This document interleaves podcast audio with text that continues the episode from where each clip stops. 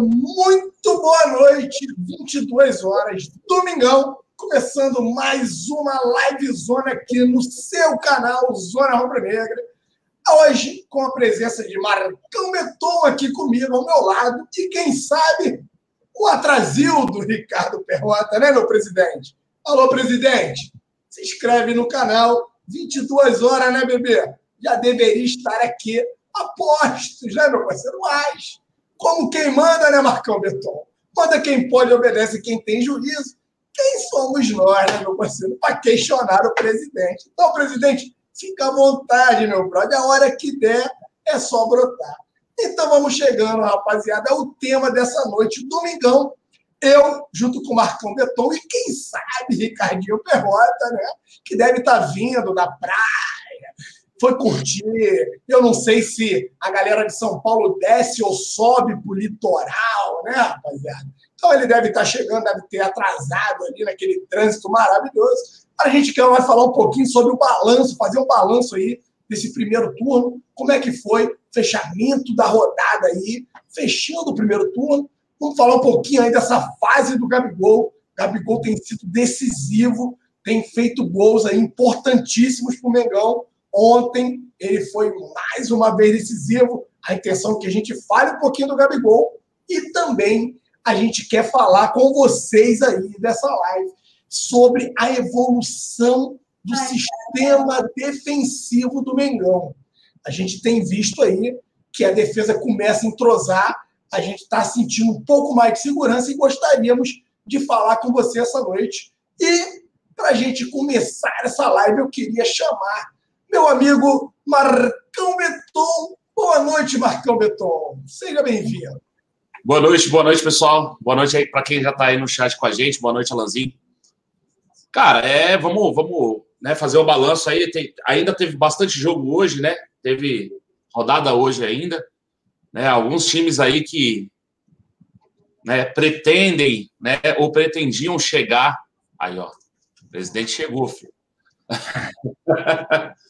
Né? Alguns times que pretendem ou pretendiam chegar aí jogaram hoje, né? O, o Atlético Mineiro ainda estava ali, é, sonha disputar alguma coisa, estava ali.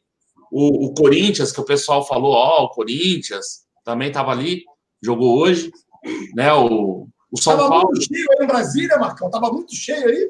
Tava lotado, né? Você teve dificuldade, você teve dificuldade de, de, passear com a família, as é. teve? Cara, vocês tiveram a curiosidade de botar o jogo na televisão? Cara, é mudo. É um negócio mudo. Cara, eu não, não vi quanto é que deu de, de renda. O anel, é, o anel superior estava todo fechado. Né? Eles botaram todo mundo só no anel inferior. E mesmo assim, eu acho que o anel inferior cabe 30 mil pessoas. Então, assim. 15, já, 15 é, deu então, 15 mil, Marcão. 15 metade, mil, 15 mil pessoas. Quem é que comprou esse joguinho aí? Conta para mim. Foi não o Rony, não, né? Não, não. não é, acho que não é mais a empresa dele, não. Deu um rolo aí com a empresa dele, acho que não é mais ele, não. É, 15 então, mil telespectadores, meu parceiro. Então. É, testemunhas, eu diria. É, vai, alguém vai ter esse prejuízo aí, irmão. E não vai ser o Fluminense, né? O Fluminense vendeu o jogo. Eu acho que acho que daria menos até no Maracanã, cara. Sinceramente. E outra coisa, o mando estava invertido, tá? O Corinthians, com 15 mil pessoas, inverteu o mando de campo aqui em Brasília contra o Fluminense. Então tiveram alguns jogos ainda com esses, com esses perseguidores aí. Hoje, né? O São Paulo também jogou. Né, um, um jogão daquele legal. E hoje, né? Domingão foi bom para a gente poder analisar os jogos com mais tranquilidade, né? Geralmente, quando tem jogo do Flamengo no, no, domingo, a gente fica naquela tensão, vê o jogo do Flamengo e, e, e meio que a rodada passa meio que batido, né? Hoje, curando uma ressaquinha básica. Ó, só o controlinho na mão, um cochilo de vez em quando, porque os jogos horríveis, tenebrosos. E aí é bom a gente comparar, cara, é, o nível de. O Alan, o Alan se amar. O nível, o nível do jogo do Flamengo. Ontem a gente teve um jogo. É, o nível de jogo entre Flamengo e Santos ontem é nível de jogo que você vê aí em algumas ligas europeias, cara. Em termos de intensidade, de velocidade, número de faltas. A única coisa que teve um pouco mais foi passe errado, mas aí também se entende, porque os dois times forçam, né? O erro de passe do adversário, tanto o Flamengo força o Santos. E o Santos também conseguiu forçar o Flamengo em alguns momentos. É, cara, é uma disparidade muito grande. Né? O nível de jogo que Santos e Flamengo propõem para os outros times. E assim, eu não falo. Eu não vi Chapecoense e Vasco, não, tá? Eu vi Palmeiras e Cruzeiro. Hoje peguei Inter e Atlético Mineiro, são times que estão bem colocados, né? Bem ou mal, estão aí. Aí vi o jogo do Corinthians à tarde, o Fluminense muito mal, mas o Corinthians aí. A imprensa diz que, né? Ah, ó, é um, um postulante e tal. E vi agora o final, o, jogo do São Paulo, cara. Então, assim, a, a diferença é muito grande. A gente vai falar um pouquinho aí do, desse turno, né? A gente fechou o turno, tem alguns números interessantes aí.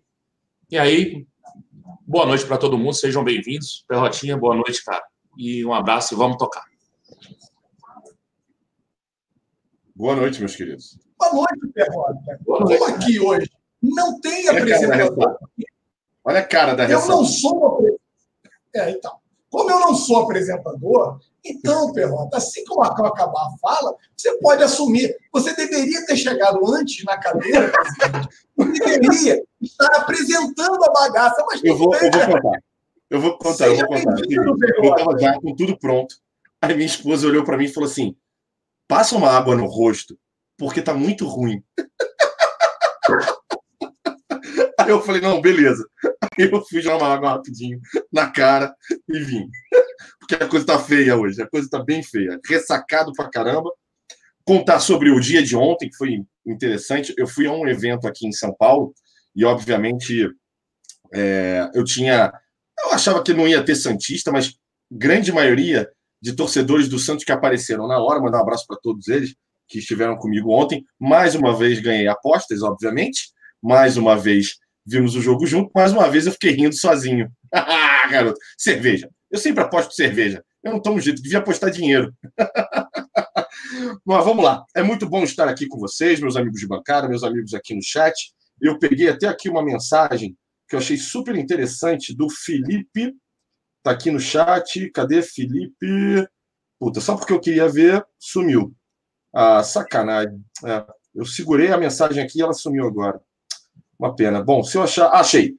Felipe Porto, um grande abraço para você. Lembrando aqui, vocês são fera demais. Muito contente de ter achado, depois de um ano sem ver, bem melhor o canal de vocês, com esse jeito, liberdade, irreverência que, tem, que temos para ser, é, que temos para ser flamenguistas e ver no YouTube. Felipe, grande abraço para você. Que bom você ter achado a gente depois de um ano nos procurando. Espalhe a notícia aí para todo mundo. A gente já está quase com um ano de canal, né? A gente completa muito em breve um aninho de canal. Estamos aí com praticamente 50 mil inscritos. Então não deixem aí de compartilhar, dar o seu like, chamar seus amiguinhos, suas amiguinhas flamenguistas. E aí a gente tem muitos assuntos para debater, né, Alan, né, Marcão? A gente vai falar aí do primeiro turno, vai falar sobre Flamengo. eu, vi que vocês já falaram do jogo de ontem um pouquinho. Enfim, estou aí à disposição para a gente discutir. Então vamos lá. Eu queria que você contasse um pouquinho mais, Perrotinho. Eu queria te pedir desculpas aqui, meu presidente. Por favor, não me mande embora, né? Você tentou entrar na live comigo ontem. É, é. Ficou eu e a Martina, cara. Os é, dois então. sozinhos, assim. Não, não, vamos entrar, vamos entrar. Aí a gente ficou, pegou o celular, botou bonitinho, botei na tomada e a gente entrou. Aí eu falei, cara, ele tá me ignorando. Eu não vi. tá me... quando, quando eu faço sozinho, meu brother, é um Deus nos acuda, porque controla, tenta ler superchat e não sei o quê. É, eu é. não consegui ver que você tinha entrado, porque eu acabo não vendo pelo programa, meu parceiro. Então, mas eu queria que você contasse um pouquinho a experiência de ter assistido ao lado de amigos aí lá de é. Santos. Né? Os Santistas estavam até confiantes. E estavam. completar aí essa sua experiência, eu queria informar o seguinte: o, público que teve presente no Maracanã, os Santistas que lá estiveram, e de antemão, para a galera aí de Santos, eu queria deixar um abraço para dois profissionais que o Santos acabou levando do Flamengo.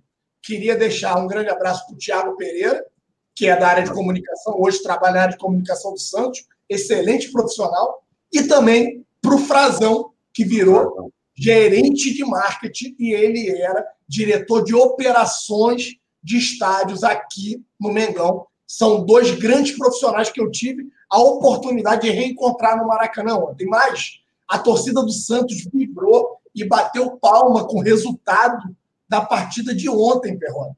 Isso mostra um pouquinho do que o Marcão falou, e eu queria até ouvir um pouquinho da opinião de vocês, porque vocês não puderam dar o parecer do que vocês acharam da partida de ontem do jogo. E, cara, os caras comemoraram porque viram sim uma grande partida entre Santos e Flamengo. Então, passa um pouquinho da sua experiência, como você enxergou o jogo de ontem, e aí depois dá para o Marcão. Não, dá, dá, de boa maneira, tá? Assim, Perrotinha. Entrega a palavra ao Marcão, vamos deixar assim, vamos deixar de forma melhor. Entregue a palavra ao nosso amigo Marcão Beton para que ele passe também as suas impressões com relação ao jogo. Bom, vamos lá. É, realmente, assim, conversando com os, os, os caras que, que eu conheci, que são santistas, eles tinham muita confiança com relação ao jogo de ontem.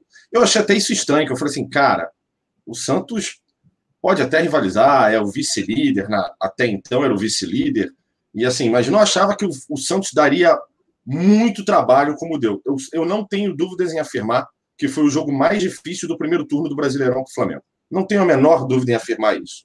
Alguns dos jogadores do Flamengo, inclusive, não jogaram o que sempre jogam muito por conta disso. Primeiro que me chama muita atenção, o próprio Gerson. Ontem, não é que ele jogou mal, ele jogou muito bem, mas o Gerson ontem não brilhou como vem brilhando em todas as partidas, tendo muito destaque. Por quê? Porque ele teve dificuldades, porque o Santos apresentou dificuldades. A Rascaeta ontem estava um pouco cansado, acho que por conta dos amistosos, mas de qualquer maneira também estava muito bem marcado em zona. Assim, alguns jogadores não puderam apresentar o futebol que vinham apresentando. O Santos fez frente. Durante muito tempo, ficou uma briga de quem ganharia o meio de campo de quem assumiria o meio de campo e poderia, quem sabe, aí fazer com que o seu time jogasse é, de maneira com mais liberdade, apresentasse melhor futebol. Embora o Flamengo tivesse uma posse de bola maior, estava difícil o Flamengo infiltrar. O Santos joga muito bem. E uma das coisas que, que eu, eu, eu durante toda a semana eu fiquei pensando muito era que o Santos tem uma, uma característica que alguns é, times é, tem também, e, e, esses times ganharam do Flamengo. O primeiro caso que me vem à cabeça sempre é o Bahia, até, que eu lembro muito bem, que é a questão da velocidade. O Santos é um time veloz enquanto ataca. E isso seria um desafio muito grande para a defesa do Flamengo. Ontem, por inúmeras vezes, embora o ataque do Santos tivesse essa velocidade, a defesa do Flamengo se apresentou bem, mesmo que fosse na última linha não fosse na primeira nem na segunda. Por várias vezes, inclusive, o Santos conseguiu quebrar a segunda linha de defesa do Flamengo e chegar até a primeira linha, apresentando perigo. De qualquer maneira, o, essa última linha acabou funcionando bem, o que é legal. Isso me dá. O, o, o que eu estou querendo passar aqui como raciocínio é o seguinte: aquilo que aconteceu contra o Bahia agora vai ficar muito mais difícil de acontecer se o time tiver essa característica de velocidade.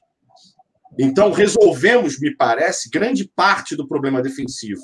O Flamengo agora, sim, pela característica de jogo do Jorge Jesus, sempre vai deixar brecha para que o time adversário, se tiver competência para tal, atacar o Flamengo, poder agredir o Flamengo. Isso vai ser possível. Faz parte do esquema de jogo e da característica do Flamengo de Jorge Jesus. Mas, mesmo times que têm muita velocidade para fazê-lo, vão ter dificuldades em fazer gol. Isso está muito claro na minha cabeça agora. Está muito claro, inclusive, vendo as estatísticas de jogo. Né? É...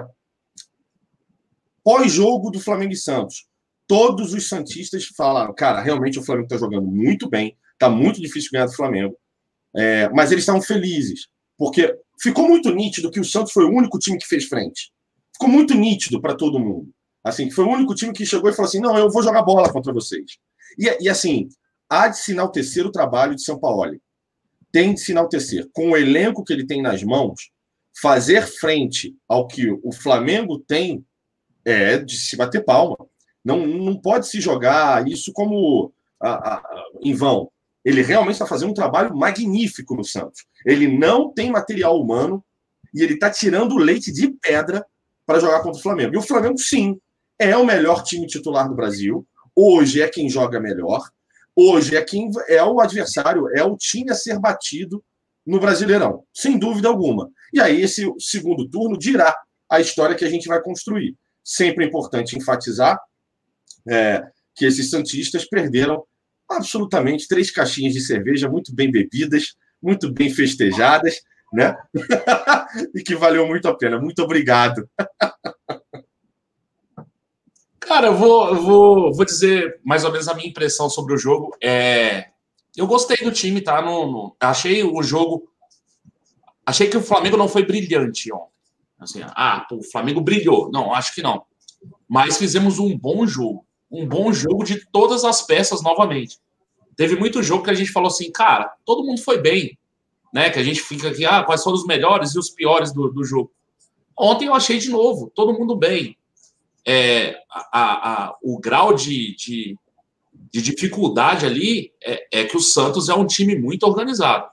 É um time que conseguiu equiparar o, o meio-campo, e aí a gente não viu o Gerson brilhando, a gente não viu o Arão sobrando tanto, né? O Everton Ribeiro, que, cara, o Everton Ribeiro é um gênio, mas que no primeiro tempo ele teve sim dificuldades, né? O Arrascaeta também alguma dificuldade, por, por questão que o Santos joga, o Santos marca e o Santos vai bem nessa questão do meio de campo. É, uma coisa só me preocupou e assim me, me ligou um alerta com relação ao aspecto defensivo do Flamengo. O Santos claramente fugiu do meio campo do Flamengo quando estava com a bola. Eles não queriam ali a, a, a, o confronto com Arão e Gerson. Né? O confronto no meio-campo. E o que, que eles faziam? Eles recuperavam essa bola, abriam para as pontas. Recuperavam essa bola, abriam para as pontas. Eles começaram muito com o Marinho, muita intensidade no Marinho, logo no começo do jogo. E o Felipe Luiz se virou bem, cometeu até algumas faltas ali para parar a jogada às vezes, mas né, conseguiu ir bem. O tal do baixinho, do anão lá, o tal do Soteudo, joga bola demais. O cara é chato, cara. O Rafinha teve muito trabalho com ele. E aí, pô, Marcão, mas beleza, os caras deram trabalho e tal, mas o que que te, o que te ligou esse alerta? O Grêmio. O Grêmio tem o Everton. E o Everton Cebolinha tá fazendo gol, tá jogando muito bem também. E aí, assim, isso é papo para daqui a um mês, né? É papo só lá pro, pro, pro mês que vem.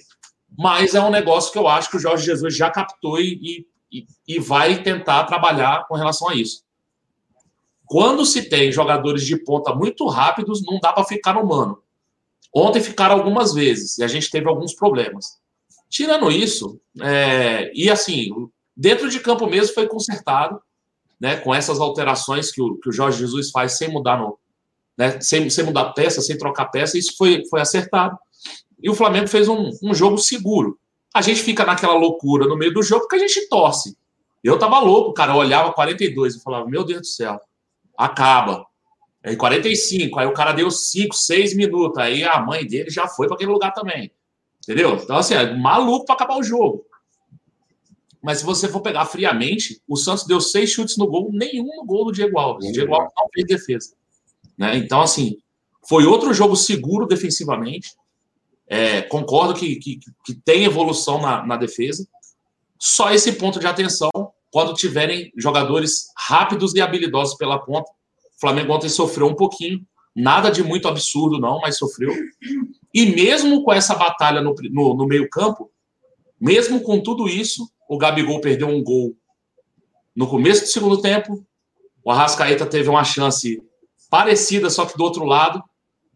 E o Bruno Henrique fintou, eu nunca vi isso na minha vida, primeira vez que eu vejo, ele finta, dá um chute, a bola pega na cabeça do goleiro e sai. Eu nunca tinha visto isso na vida.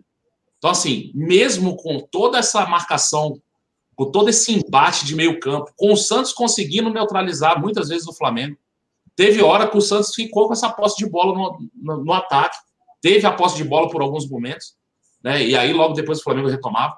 Mas mesmo assim, a gente teve mais duas oportunidades. Né? Não vou nem contar do Bruno Henrique, não, porque estava meio sem ângulo e tal. Mas foi uma loucura. A bola pegou.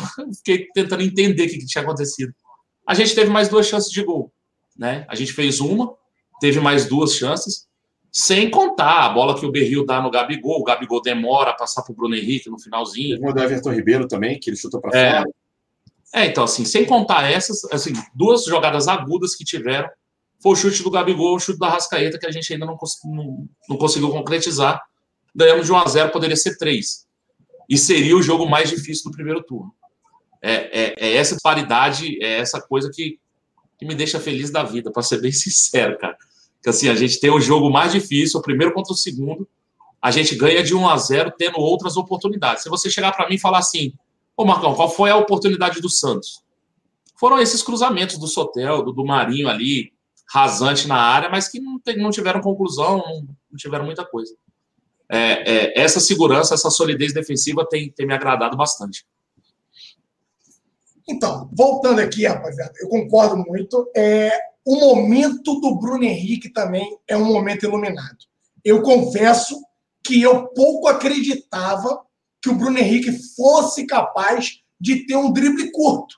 E o que ele fez dentro da área do Santos, dando aquele drible curto ali, aí o Marcão foi muito feliz quando ele fala: cara, ele chuta no gol. Para mim, ele ia até centrar aquela bola tentando achar o Gabigol, e ele larga ali uma bomba dentro do gol, e a bola explode na cabeça do goleiro do Santos, que teve até mérito, porque estava bem posicionado ali. Ele tentou fechar o ângulo como pôde, teve até sorte no lance, tá? Mas o drible que ele dá curto ali, aquele drible de salão, eu confesso que poucas vezes vi o Bruno Henrique fazendo. A gente vê muito o Everton Ribeiro fazendo constantemente. A gente vê outros jogadores fazendo. O Bruno Henrique não. Os dribles do Bruno Henrique são aqueles. Tem uma jogada que ele faz que eu falei, cara, tá maluco ele dá uma esticada numa bola e ele sobra a falta, que no Maracanã eu falei, cara, ele não vai pegar aquela bola. Ele ia pegar. Ele ia pegar, mas, mas Perrota, ele deu um esticão, mas ele saiu muito atrás. Me fez lembrar o Berril, naquela época do auge do Berril, que o negão saía lá atrás do caboclo e saía atropelando o cara na corrida. O Bruno Henrique ontem deu uma daquela que eu falei assim: meu Deus do céu, o cara tá um monstro fisicamente tá? E o cara está no momento iluminado. Eu acho que com relação ao jogo, vocês aqui no canal têm à disposição de vocês, tanto o pós-jogo que foi feito pelo Cleitinho, quanto com, pelo Rodrigo Bigode. Eu acabei entrando também do, na saída do Maracanã. Peço desculpas pela conexão, muito tumulto. O público de ontem aí foi mais um público maravilhoso, ficou muito próximo da minha estimativa. Eu até achei que pudéssemos quebrar recorde entre 69 e 71, a gente colocou 68, 300 e poucas pessoas dentro do Maracanã, galera. Público maravilhoso, presente, tá? Com a renda de 3,3 milhões. A gente depois vai até passar algumas artes aqui que o Cleitinho preparou. O Cleitinho preparou fazendo pesquisas, que são informações que estão abertas ao público. Qualquer um pode pesquisar e analisar o Cleito só tem uma capacidade diferenciada, ele tem o dom de fazer artes muito bonita, e aí eu queria parabenizar o Cleitinho. Mas aí, rapaziada, voltando aqui, e aí deixa eu dar uma informação que ontem eu consegui parar o tenente-coronel Silvio. Cheguei para ele e falei assim: tira uma dúvida para mim, por favor. Aí ele, ah, pois não. Eu falei: ó, eu sou Balan, eu tenho um canal no YouTube, eu tenho uma dúvida muito grande. Por que, que alguns jogos o Flamengo consegue preencher aquele espaço ali, abaixo da onde fica a torcida visitante, e outros não é possível? Ele me respondeu, tá? O Tenente Coronel Silvio falou: ah, seu nome é? Aí ele falou: não, meu nome é Alan. Ele falou: Alan, vou te explicar. A carga que é vendida para aquele setor ali é em torno de 4 mil, 4.500 ingressos. Quando o Flamengo consegue diminuir a carga, que foi o que aconteceu para a partida contra o Santos, que foi de 2, 2.200 ingressos, eu, se não for um jogo com é, um risco muito alto, e aí, imagino eu, ele não me disse, um Flamengo e Palmeiras, um Flamengo e Corinthians, né? Ele acaba permitindo que o Flamengo venha comercializar aqueles assentos ali na parte de baixo. Então, por medida de segurança, para evitar algumas partidas ele tem autorizado e contra o Santos, rapaziada, ele permitiu. Se vocês repararem na foto, a maioria das fotos que tem aí rodado aí do Maracanã contra o Santos, vocês vão ver que foi preenchido aquele espaço ali na Sul, que fica abaixo da torcida visitante. E isso aí, hoje eu consegui a informação ontem. Então, quando a carga é reduzida para a torcida visitante, algumas partidas que ele entende não tem um risco tão grande de confronto, ele libera para comercialização, tá? Fica a informação para vocês. Vamos começar agora e partir para o primeiro tema da noite, falar sobre o balanço do primeiro turno. E aí, Perrotinho, eu queria começar por você então, meu parceiro. Como é que você analisa esse fechamento de primeiro turno para o Mengão? Né? Como é que você analisa os possíveis adversários do Mengão? Porque muitos falam de vários adversários. Eu acredito em poucos, mas eu queria saber de você, Ricardo Perrota, que é um cara sensato, quais são os adversários que você acredita que poderão brigar com o Flamengo pelo título do Brasileiro 2019 e como você faz o seu balanço desse primeiro turno, Perrota? Vamos lá. A gente tem que dividir o primeiro turno de maneira bastante clara. A gente é obrigado a dividi-lo por conta da Copa América, né? A gente tem que sempre lembrar disso. A gente tem que dividir também o primeiro turno do Flamengo, propriamente dito, por dois trabalhos absolutamente distintos: o trabalho de Abel Braga e o trabalho de Jorge Jesus. Né? Nós temos um começo de primeiro turno antes da Copa América. Até o Marcão, eu vi hoje, Marcão, antes de você, da gente começar o programa, você botou aquelas tabelas lá, é, são isso, né? É, ali tem a de visitante, de mandante e a, e a normal. Eu vou, vou, vou subir ela aqui a gente consegue mostrar. É legal, é. Isso, é, esses números são todos bem importantes para a gente poder analisar e ajudar a gente nessa análise. A gente começa o, o, o Campeonato Brasileiro é, num momento delicado, porque o Flamengo, embora passasse de fase na Libertadores, tivesse classificado pela Libertadores, o time não apresentava um bom futebol, o trabalho de Abel Braga começa a ser questionado, né, principalmente pelo Mauro César, da ESPN, e principalmente também pela torcida. A torcida começa a perceber que, fora a individualidade é, técnica de ótimos jogadores que o Flamengo contratou e vinha contratando ao longo do, do daquele período, também a, a, o Gerson, chega o Felipe Luiz, chega o Rafinha, tudo isso foi nesse inteirinho ali antes da Copa América e depois da Copa América. O trabalho de Abel era questionado, a gente faz é, uma oitava de final é, na Libertadores e vai muito mal no primeiro jogo, né? Alguém deve lembrar aí, inclusive, que eu vou para o Maracanã, vamos embora. E fomos eu e Alan para o segundo jogo, né? É... E aí o que acontece é o seguinte, cara. Abel Braga acaba caindo, né? Nesse interino. É, Glória. Acho que assim foi uma bela correção de um erro cometido pela diretoria. Foi um, uma bela correção. Não é fácil corrigir o rumo no meio do ano. Não é uma tarefa fácil. Embora a gente tenha um histórico de demissões de técnicos nos últimos anos, muito comum ao Flamengo, pelos trabalhos que não vinham dando certo, atravancados, com construção de elenco também atravancada, altamente discutível e por aí vai. Essa foi cirúrgica. O Flamengo trouxe um técnico internacional que gerou um ponto de interrogação na cabeça de todos, mas que trazia uma certa esperança de uma repaginada no futebol do Flamengo. Por quê? Se a gente trocasse por técnicos que a gente já conhecia, a gente mais ou menos sabia é, como seriam os trabalhos. E hoje, e, e daqui a pouco eu vou tocar, voltar nesse assunto. O Flamengo vinha no trabalho de Abel já com dois empates e duas derrotas no Brasileirão. Não ocupava, não ocupava até então o G4.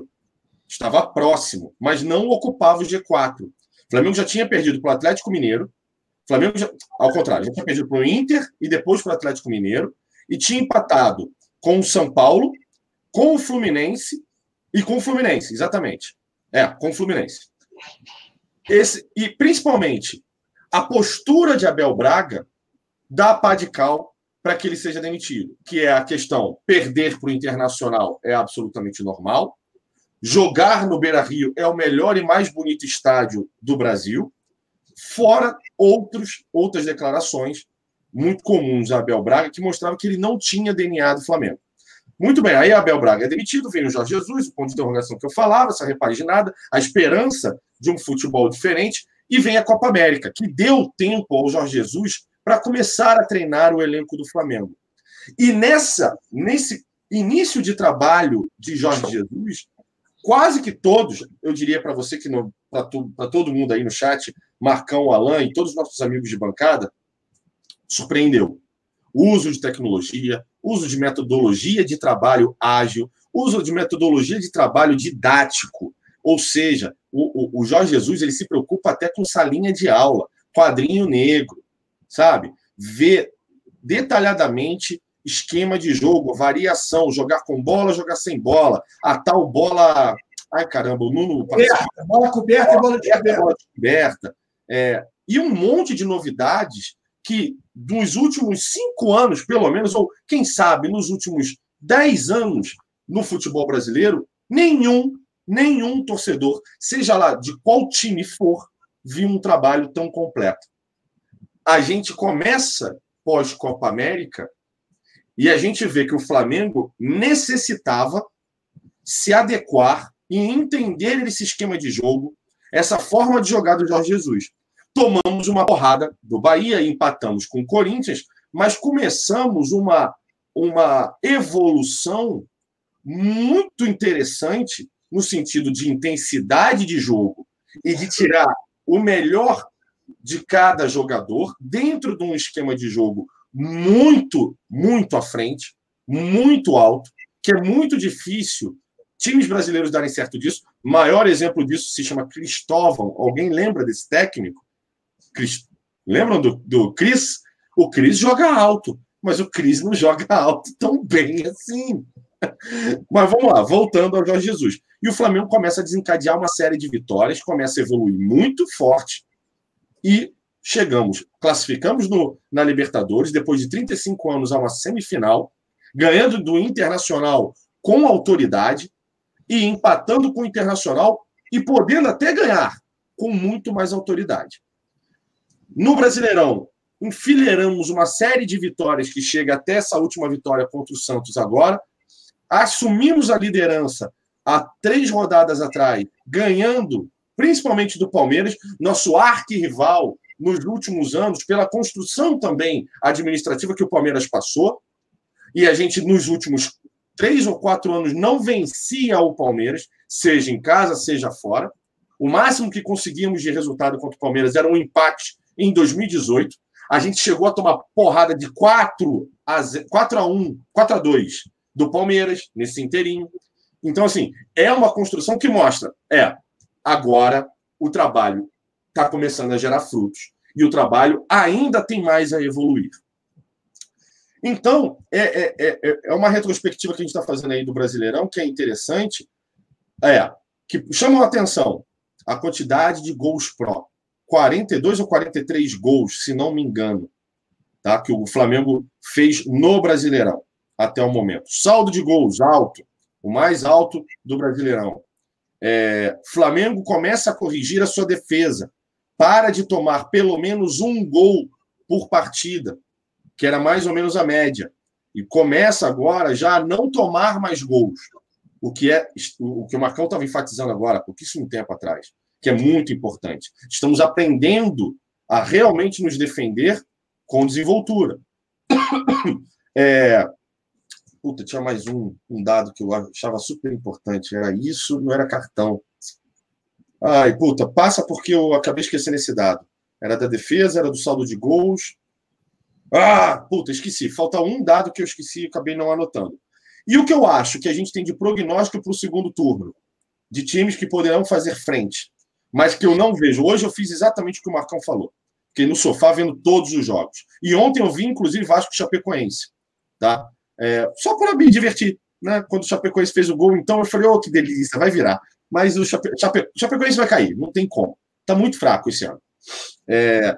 Times que vão fazer frente ao Flamengo. Palmeiras. Se o Santos continuar jogando como está jogando, o Santos. O Corinthians, pela competitividade do Corinthians, não é pelo elenco do Corinthians, não é pela qualidade do Corinthians, visto que o Corinthians tem fraquejado, olha hoje, perdeu para o Fluminense. Mas o Corinthians tem uma competitividade que, de certa maneira, pode brigar ali por G4. Não acho que por título, tá? Ele está fora de título. É completamente fora de questão o Corinthians chegar perto do título. E o São Paulo, ele é um time forte, mas que está todo errado. E que continue assim. Porque se o Cuca arrumar esse time, que eu acho que, não sei não, não está me dando sinais disso. São Paulo também disputa G4, mas não disputa título. Quem disputa título, literalmente, esse ano? Flamengo, Palmeiras, Santos. São os três. E assim, e eu diria para você, eu não acho que o Santos tem fôlego para chegar até o final do campeonato com o elenco que tem. Por exemplo, ontem, os amigos santistas lá chegaram e falaram: não, você vai ver na Vila Belmiro. Falei, cara, eu não vou ver. Vai ser a última rodada do Brasileirão. E desculpa, duvido que chegue Flamengo e Santos disputando o Brasileirão na última rodada. Não acho. Sinceramente, não acho. Se isso acontecer, porra, legal. Mas eu não acho que vai acontecer. Flamengo e Santos disputa de título na última rodada do Brasileirão. Aí é, é teste para cardíaco total. Mas assim, é, não acho. Acho que o Santos não tem fôlego para chegar até o final. Acho que vai ficar uma briga entre Flamengo e Palmeiras, sendo que, de alguma maneira, o São Paulo pode aí dar uma acordadinha, é, o, o, Corinthians pode dar uma acordadinha no meio do campeonato, é, mas os outros estão muito distantes. O Inter é um time a se debater, mas assim, o Inter ele vai muito mal fora de casa, porque o Odair joga. É, é, é o futebol que é praticado no Brasil eu não quero perder. Não é um futebol eu quero ganhar. É um futebol eu não quero perder. Enquanto o Brasil estiver assim, o futebol brasileiro estiver sendo treinado desta maneira, e olha que acho que com Jorge Jesus e São Paulo cada vez mais em evidência, os treinadores brasileiros vão ser obrigados a mudar esse tipo de mentalidade. Não sei se dará tempo para um segundo turno de Brasileirão que acabe em dezembro. A gente já está na metade de setembro. Falta muito pouco tempo. Né? Teremos jogos agora quarta e domingo, quarta e domingo, quarta e domingo, o tempo todo. Não acho que dará tempo de um treinador brasileiro mudar a mentalidade, esquema de jogo e ter tempo para treinar isso. Isso vai ser muito, muito difícil. Então, eu mantenho título, Flamengo, Palmeiras e Santos. Não acredito que o Santos chega com fôlego, mas pode acontecer. E ali G4, G6, vai ter São Paulo, vai ter Corinthians, vai ter Inter, vai ter Atlético Paranaense nessa brincadeira, é, vai ter o Corinthians, que eu falei, enfim, tem alguns times ali que vão ficar brigando ali pelo G6. Boa, Perrodinha. Marcão Beton, Marcão Beton. Vamos lá, seu balanço do primeiro turno, meu parceiro. Eu, eu, concordo com bastante coisa que o, que o Perrota falou, inclusive essa divisão entre. Né, a gente precisa fazer essa divisão entre Abel e, e, e Jorge Jesus. E aí agradecer a Copa América também por o Jorge Jesus ter, ter tido tempo de trabalhar e aí é engraçado a gente ver a diferença que a gente tem essa, essa temporada de algumas outras atrás, né? A gente mesmo chegou a comentar, falar assim, cara, a semana livre parece ser pior do que a semana com o jogo, porque parece que o time evolui quando treina, né? Principalmente com o Zé Ricardo. Eu falava muito isso, falava, cara, a gente piora quando tem a semana livre. Parece que o time, a, a intensidade cai, tudo cai. E aí, com o Jorge Jesus, não, ele mostra que né, ele teve aquele meizinho lá da Copa América antes de, de estrear. Depois ele tem, nessas semanas livres que teve até agora, acho que ele vai muito bem e o time vem evoluindo. Né? Então, é, é a, a, nossa perspectiva de evolução se dá. Pô, a, hoje a gente comemora a semana livre, né? E a gente vai ter mais uma, essa é a última, né? E aí a gente enfrenta o, cru, o Cruzeiro e aí começam os jogos nas, nas quartas-feiras também. Ah, acho que mudou muita coisa. É, é, esse, esse ano a gente tem a gente tem um bom, um belíssimo time titular, né? A gente, o nosso time titular, nosso 11 titular é muito bom. A gente conseguiu uma coisa, um feito que nenhum time do próprio Flamengo conseguiu, né? A gente tem aí 100% de, de, de vitórias em casa, né? E aí é até uma, uma informação aqui do Pedro, do Pedro Gambardelli. Ele mandou aqui para mim e falou aqui, ó. A, apenas duas vezes aconteceu isso no Brasileirão de pontos corridos, tá? Foi o Flamengo esse ano e o Corinthians em 2011. Sendo que a diferença é que o Corinthians em 2011 jogou 10 jogos em casa, né? E a gente só jogou 9, porque a gente vai jogar 10 no próximo turno. O, as rodadas são, são, são em número ímpar, então eles fizeram 10, 10 jogos no, dentro de casa no primeiro turno, a gente fez 9 né? E aí a gente conseguiu os 100% igual o Corinthians em 2011. É, vejo muito, com muito boa perspectiva o segundo turno, se esse time não, não oscilar, né? E aí por que, que eu falo da oscilação?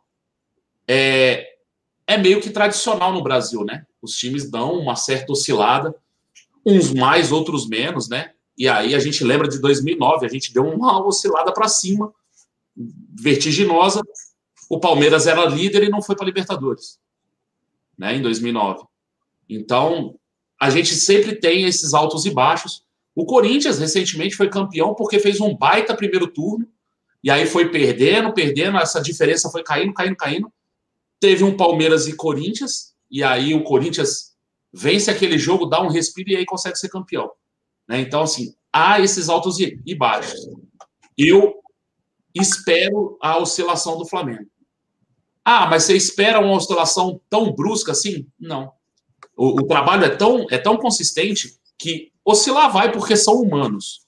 Né? Quem está jogando ali não é robô. Há uma oscilação, hum, acho que é até natural, por cansaço, por número de jogos, ou um dia que não vai estar tá bem, cara, e vai acontecer. É... Eu fui ver o jogo num, num bar ontem com, com um amigo meu. Aquele amigo que eu falei que tinha meio que abandonado tal, e voltou ontem, a gente foi ver o jogo junto. E aí, na manhã, né, no sábado de manhã, eu tava vendo o Manchester City. E o Manchester City levou uma porrada dentro de casa. Jogou mal demais, eu vi, eu vi um pedaço, jogou mal, nossa. E mesmo assim foi 3 a 2 um jogo é. pegado, acho que foi o Bournemouth. Foi lá e ganhou de 3 a 2 É, vitória, vitória histórica. É, cara, perdeu em casa, né? O Manchester City. E vai acontecer. É, até falei para ele, cara, vai acontecer. Uma hora vai acontecer porque os caras são humanos. Vai ter dia que vai pegar na trave e vai para fora. Vai ter dia que você vai chutar e vai errar. Vai acontecer.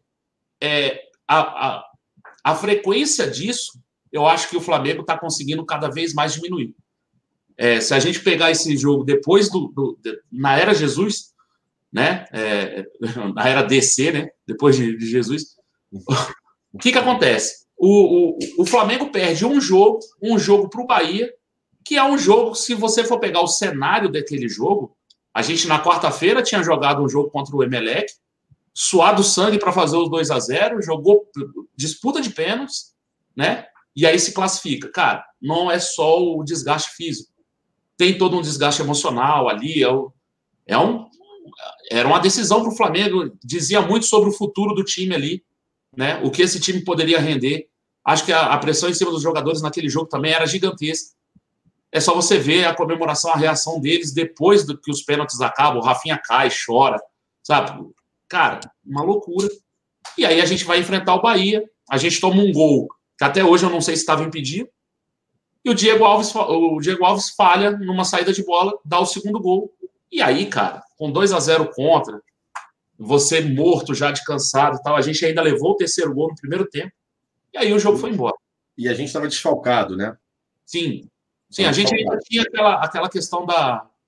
Né, do, foi, foi ali um, um momento da contusão de Gabigol, Arrascaeta, né? Aquele momento que a gente ficou meio, meio desprotegido. Né, um mês que machucou muita gente. Então, se a gente pegar o cenário, até que não, pô, é, é justificável. Para o segundo turno, o que, que eu vejo? É, o Flamengo oscilando um pouco. E aí, cara, é, mesmo com a troca de técnicos no Palmeiras, eu vejo o Palmeiras ganhando muito no imponderável. É muito na loucura. Vocês viram o gol de ontem? Os caras trocaram, a bola sobrou no... e eu achei falta, tá? Acho que o cara do Palmeiras chega. O zagueiro do Cruzeiro dá um mole terrível. Mas o cara chegou trombando, derrubando, a bola sobrou e fez o gol. Contra o Goiás, a mesma coisa. 98 do segundo tempo já, 55 já. O cara pegou, jogou um lateral dentro da área, o goleiro saiu meio mal, a bola rebateu, sobrou no pé do Scarpa, o Scarpa chutou e fez o gol. Eles ganham muito assim. É, pode melhorar? Pode. Eu acredito que vai melhorar? Pouco. Pouco, porque o estilo de jogo do Filipão é mais ou menos o mesmo estilo de jogo do Mano Menezes, com algumas alterações ali na forma de como defende e na forma como sai para o ataque. Né, o, o Filipão gostava muito dessa bola, principalmente do lado do Dudu ali para sair né? E o Mano faz isso com um pouco mais, utilizando um pouco mais o meio-campo. O meio campo, na época, do Filipão era só vendo a bola passar por cima. O Santos, o Santos eu acho um time muito bem treinado, mas tem essa questão das peças que o Perrota falou. Ontem, para mudar o jogo, o Sampaoli botou o Cueva e o Uribe. Deu, deu, uma tristeza, não deu? Deu uma alegria. Eu olhei e falei assim, aí, bota filho. Eu, eu falei assim, cara, o Uribe é realmente ruim. A gente só tem que agradecer. Eu, frente, né?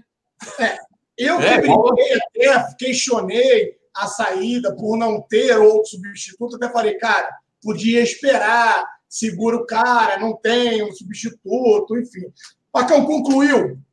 Quer concluir, Marquinhos? É, só um time, o Perrota não falou, e eu acho que pode ser que tenha essa ascensão e suba, é o Grêmio. Acho que o Grêmio pode ser que suba. Está muito, atrás. Está muito, tá muito atrás. Assim, não vai disputar título, tá? É, é, é. Mas como eu acredito que eles vão cair na Libertadores, eles vão ter que correr atrás, porque senão eles estão fora. Eles não têm mais Copa do Brasil, eles não vão ter mais Libertadores. Então eles vão ter que correr no brasileiro para poder chegar numa situação, pelo menos, de pré-Libertadores aí, já que eles estão muito atrás. Era só isso. Então, é, deixa eu só pegar e tentar fazer. A galera está reclamando, ah, tá falando muito. Galera, são seis meses. Não dá para falar em dois minutos. É, não dá. A gente está tentando resumir tudo que aconteceu em seis meses para você. Eu vou tentar ser sucinto, porque muita coisa já foi dito por Marcão e pelo Perrotinho. Vamos lá. A gente consegue, rapaziada, pela primeira vez no Mengão, e agradecer ao Pedrinho. Pedro, grande abraço para você. A, a, é, passou informação aí para o Marcão. O Pedro também vem conversando muito comigo aí sobre a questão de credenciamento. Alô, Pedrinho, a gente vai conversar mais, meu parceiro. É... Cara, o que, que acontece? Pela primeira vez na vida, acreditem, a gente consegue chegar a 42 pontos. É o melhor primeiro turno da história do Flamengo. Temos sim que dividir antes da era do Mister e na era do Mister. Por que, que eu digo isso, galera? Por mais que a gente tenha terminado o primeiro turno com 100% de aproveitamento no nosso estádio, no Maracanã, o que é algo sensacional, maravilhoso, todo mundo sempre canta pedra. Tem que fazer valer o mando de campo. É fundamental e beliscar um resultadozinho fora de casa, um ou outro. A gente beliscou vários. A gente beliscou em cima do CSA, a gente beliscou em cima do, do Vasco. Se eles levaram para Brasília, o problema é deles. O único time. Alô, alô, mano, o de Bomba. Alô, Benjamin Narigudo, não adianta me bloquear no Twitter, não, bebê. Meu irmão, o único clube nacional é o Flamengo, bebê. Não adianta. Só tinham 15, 16 mil pessoas no Maré Garrincha. Cadê a inversão de mando de campo? Não aconteceu contra o Fluminense? Cadê o tal clube paulista que é nacional? Não tem, bebê, não tem, não existe. Mas voltando aqui ao assunto, eu queria falar para vocês o seguinte: a gente, mesmo com esse resultado maravilhoso de 42 pontos, vocês lembram da partida entre Atlético Mineiro e Flamengo? Onde nós ganhávamos de 1 a 0 com um jogador a mais. mais. E aconteceu todo aquele rebuliço vocês lembram disso?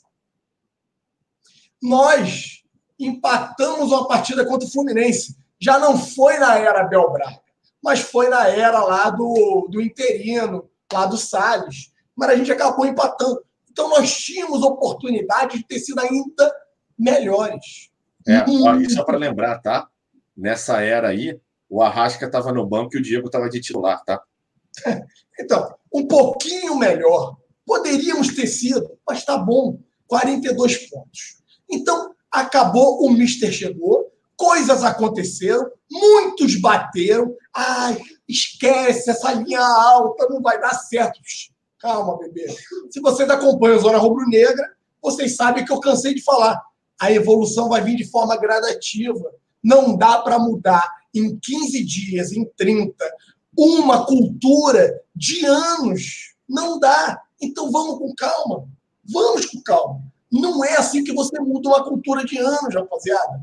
Não, não vai dar. Estão metendo bola nas costas. E a gente foi eliminado pelo Atlético Paranaense na Copa do Brasil com dois empates. Nós não perdemos a partida. Tá? Vamos lembrar que o Mister tinha acabado de chegar. Fizemos um grande jogo contra o Atlético Paranaense. Temos visto muitos sofrendo na arena dos caras. O cara, vamos dar crédito também aos caras. Os caras têm um time acertadinho. Thiago Nunes faz um bom trabalho lá perante os caras. Ok? Combinado? Então o Flamengo evoluiu. Flamengo teve um problema porque a mudança foi tão abrupta que fez com que jogadores se lesionassem. Não estavam acostumados a sair da Niolândia para o Ninho do Urubu. Não estavam acostumados a sair de uma colônia de férias para entrar num centro de treinamento. E hoje a gente vê o Flamengo jogando com linhas compactas, a gente vê o Flamengo jogando com a saída de bola, com o Arão fazendo uma linha de três, os laterais avançando, os né, meias ali já na intermediária recebendo bola, um Flamengo completamente diferente.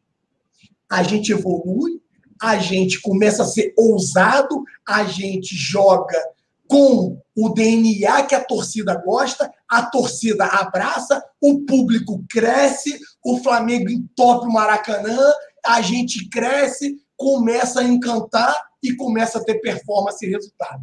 Final do primeiro turno, Flamengo com 42 pontos, 3 pontos à frente do Palmeiras com 39, que vem de uma recuperação. Alan, acabou o primeiro turno. O que você prevê para o segundo turno? Palmeiras é um candidato a título? Sim. Temos que respeitar. Palmeiras tem um elenco forte. Santos é um candidato a título, sim, na minha opinião. São Paulo é um excelente treinador. São Paulo vem fazendo um trabalho maravilhoso à frente da equipe do Santos. Não tem um elenco tão qualificado quanto, quanto Flamengo e Palmeiras, mas está conseguindo fazer um trabalho extraordinário com o elenco que tem. Temos que respeitar. Para mim, a briga do título do Brasileirão de 2019 fica entre esses três. Alan, e esse crescimento do Palmeiras? Palmeiras vem de três jogos, tá? De três jogos com vitórias. E aí o Marcão falou muito bem. Vitórias essa, porque teve a troca de treinador, ganhou com um lateral na área, aquela saída toda errada de um goleiro reserva, que o goleiro titular acabou tendo um lance lá, uma fatalidade, ele teve que sair de campo de ambulância, e o Palmeiras vem em viés de crescimento. O grande problema é o seguinte, Marcão Beton, me permita discordar um pouquinho de você, meu parceiro. Explico. Eu hoje, e eu lá atrás, alguns me chamaram de maluco e doido, vocês sabem, eu canso de falar para vocês aqui no Zona Negra que eu sou um eterno apaixonado pelo treinador de vôlei Bernardinho. Acho ele um cara muito acima da média. Acho ele um cara sensacional. Eu vejo o JJ hoje sendo o Bernardinho dos Campos. Alan, que besteira é essa que tá falando? Tá falando besteira já? Não, não tô. O Bernardinho é um cara inconformado pelo sucesso. É um cara que cobra ao extremo seus atletas. O JJ é idêntico. E aí, Marcão, os atletas só entram na zona de conforto quando eles relaxam. Eu não vejo esse time relaxando, Marcão. Mas, eu vejo ele. Mas eu, eu não falei, eu não falei em momento nenhum que o time vai relaxar, não. Não, não, não, calma. Você falou em oscilar. Eu vou é, oscilar, você oscila jogando a Vera. Eu sei, então. Mas eu digo o seguinte: só que a oscilação acontece pelo seguinte: o problema e o difícil não é você chegar no topo. O difícil é você se manter no topo. Por quê? Tem um certo relaxamento, é natural do ser humano. Você traça por objetivo.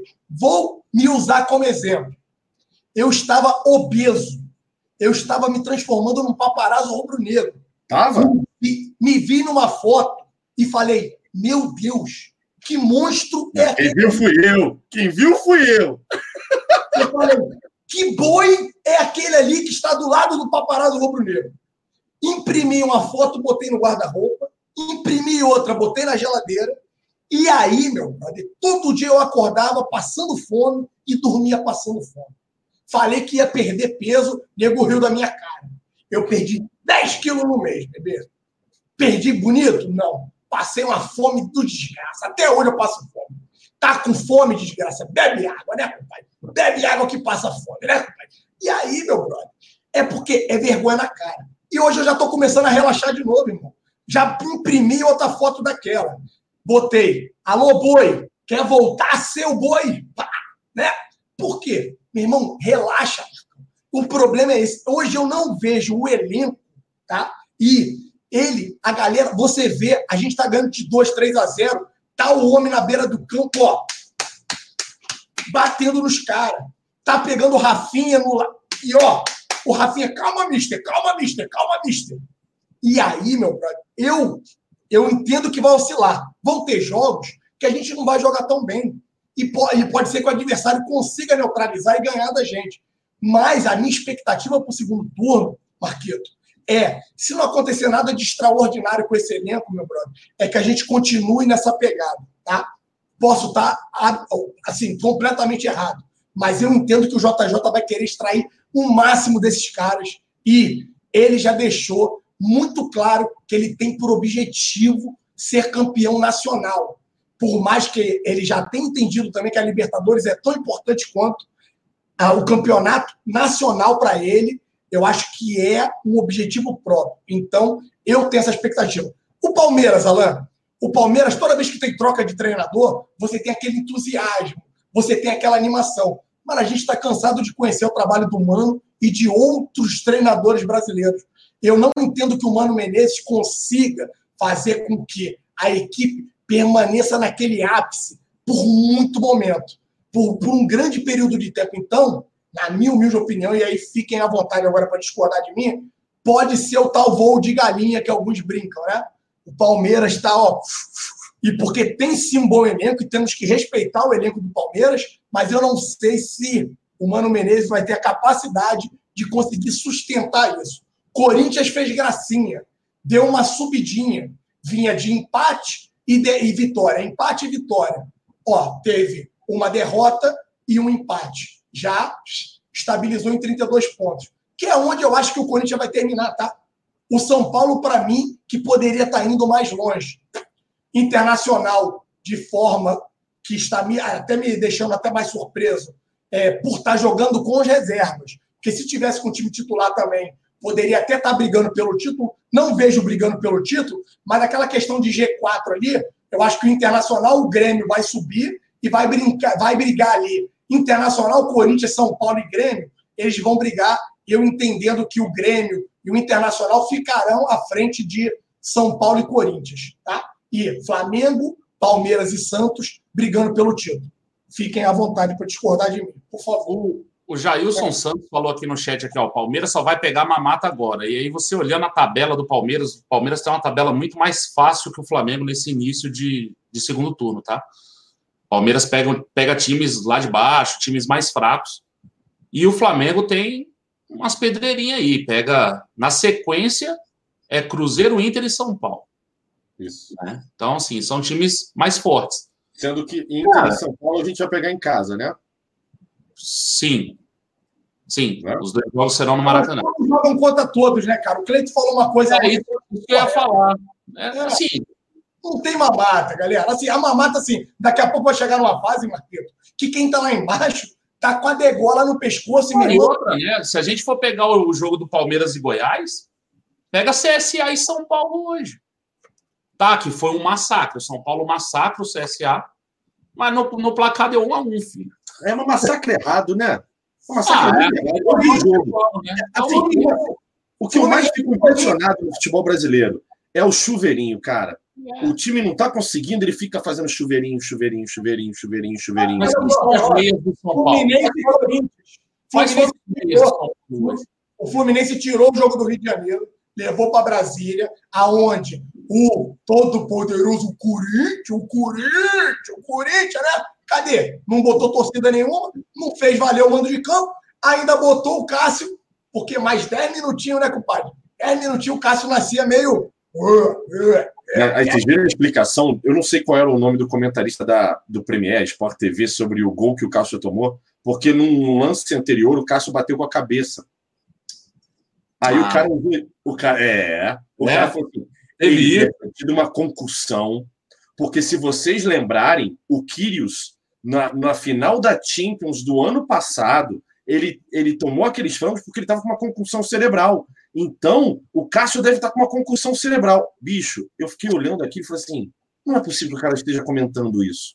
Falando sério. Engoliu da um frango. Engoliu da galinha, O cara engoliu a galinha ridícula.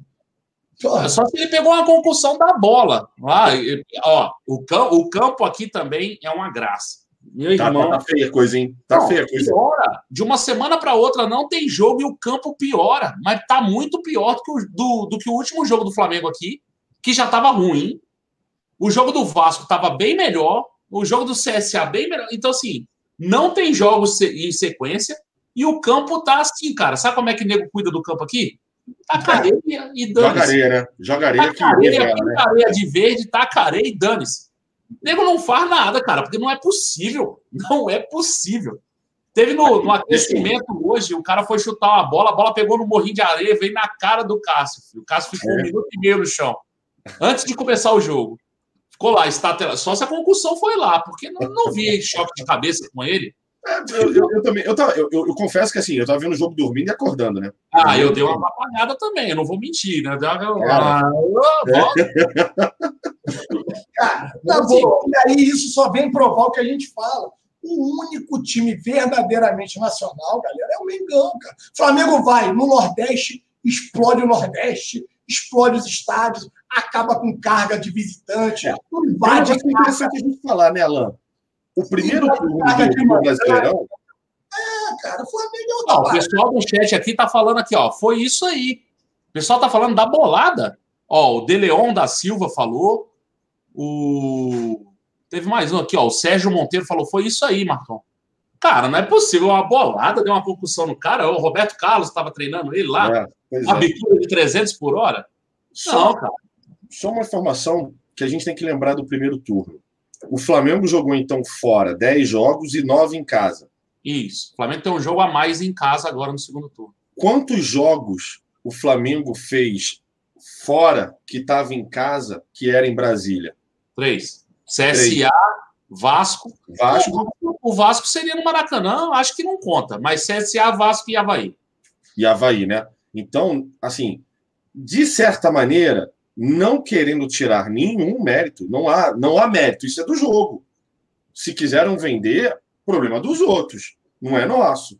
Mas a gente jogou bem em casa, né? Meio em casa, poderia não, dizer. Não, meio, não, a gente jogou bem em casa. É, o jogo né? do Havaí tinha 20 torcedores do Havaí.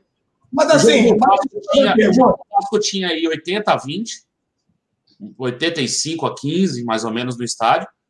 E o jogo do CSA também era todo nosso. Né? É. O que garante que se nós tivéssemos jogado contra o CSA lá na casa dele, nós não ganharíamos a partida? Não, não, concordo. Não, não, eu não tiro mérito. É o que eu falei, eu não tiro mérito. Eu só estou falando que, de alguma maneira, fica também confortável para o Flamengo. Não, e outra, o que garante que um Flamengo e CSA em Alagoas não ia ter inversão de mando? Só se o CSA não vendesse.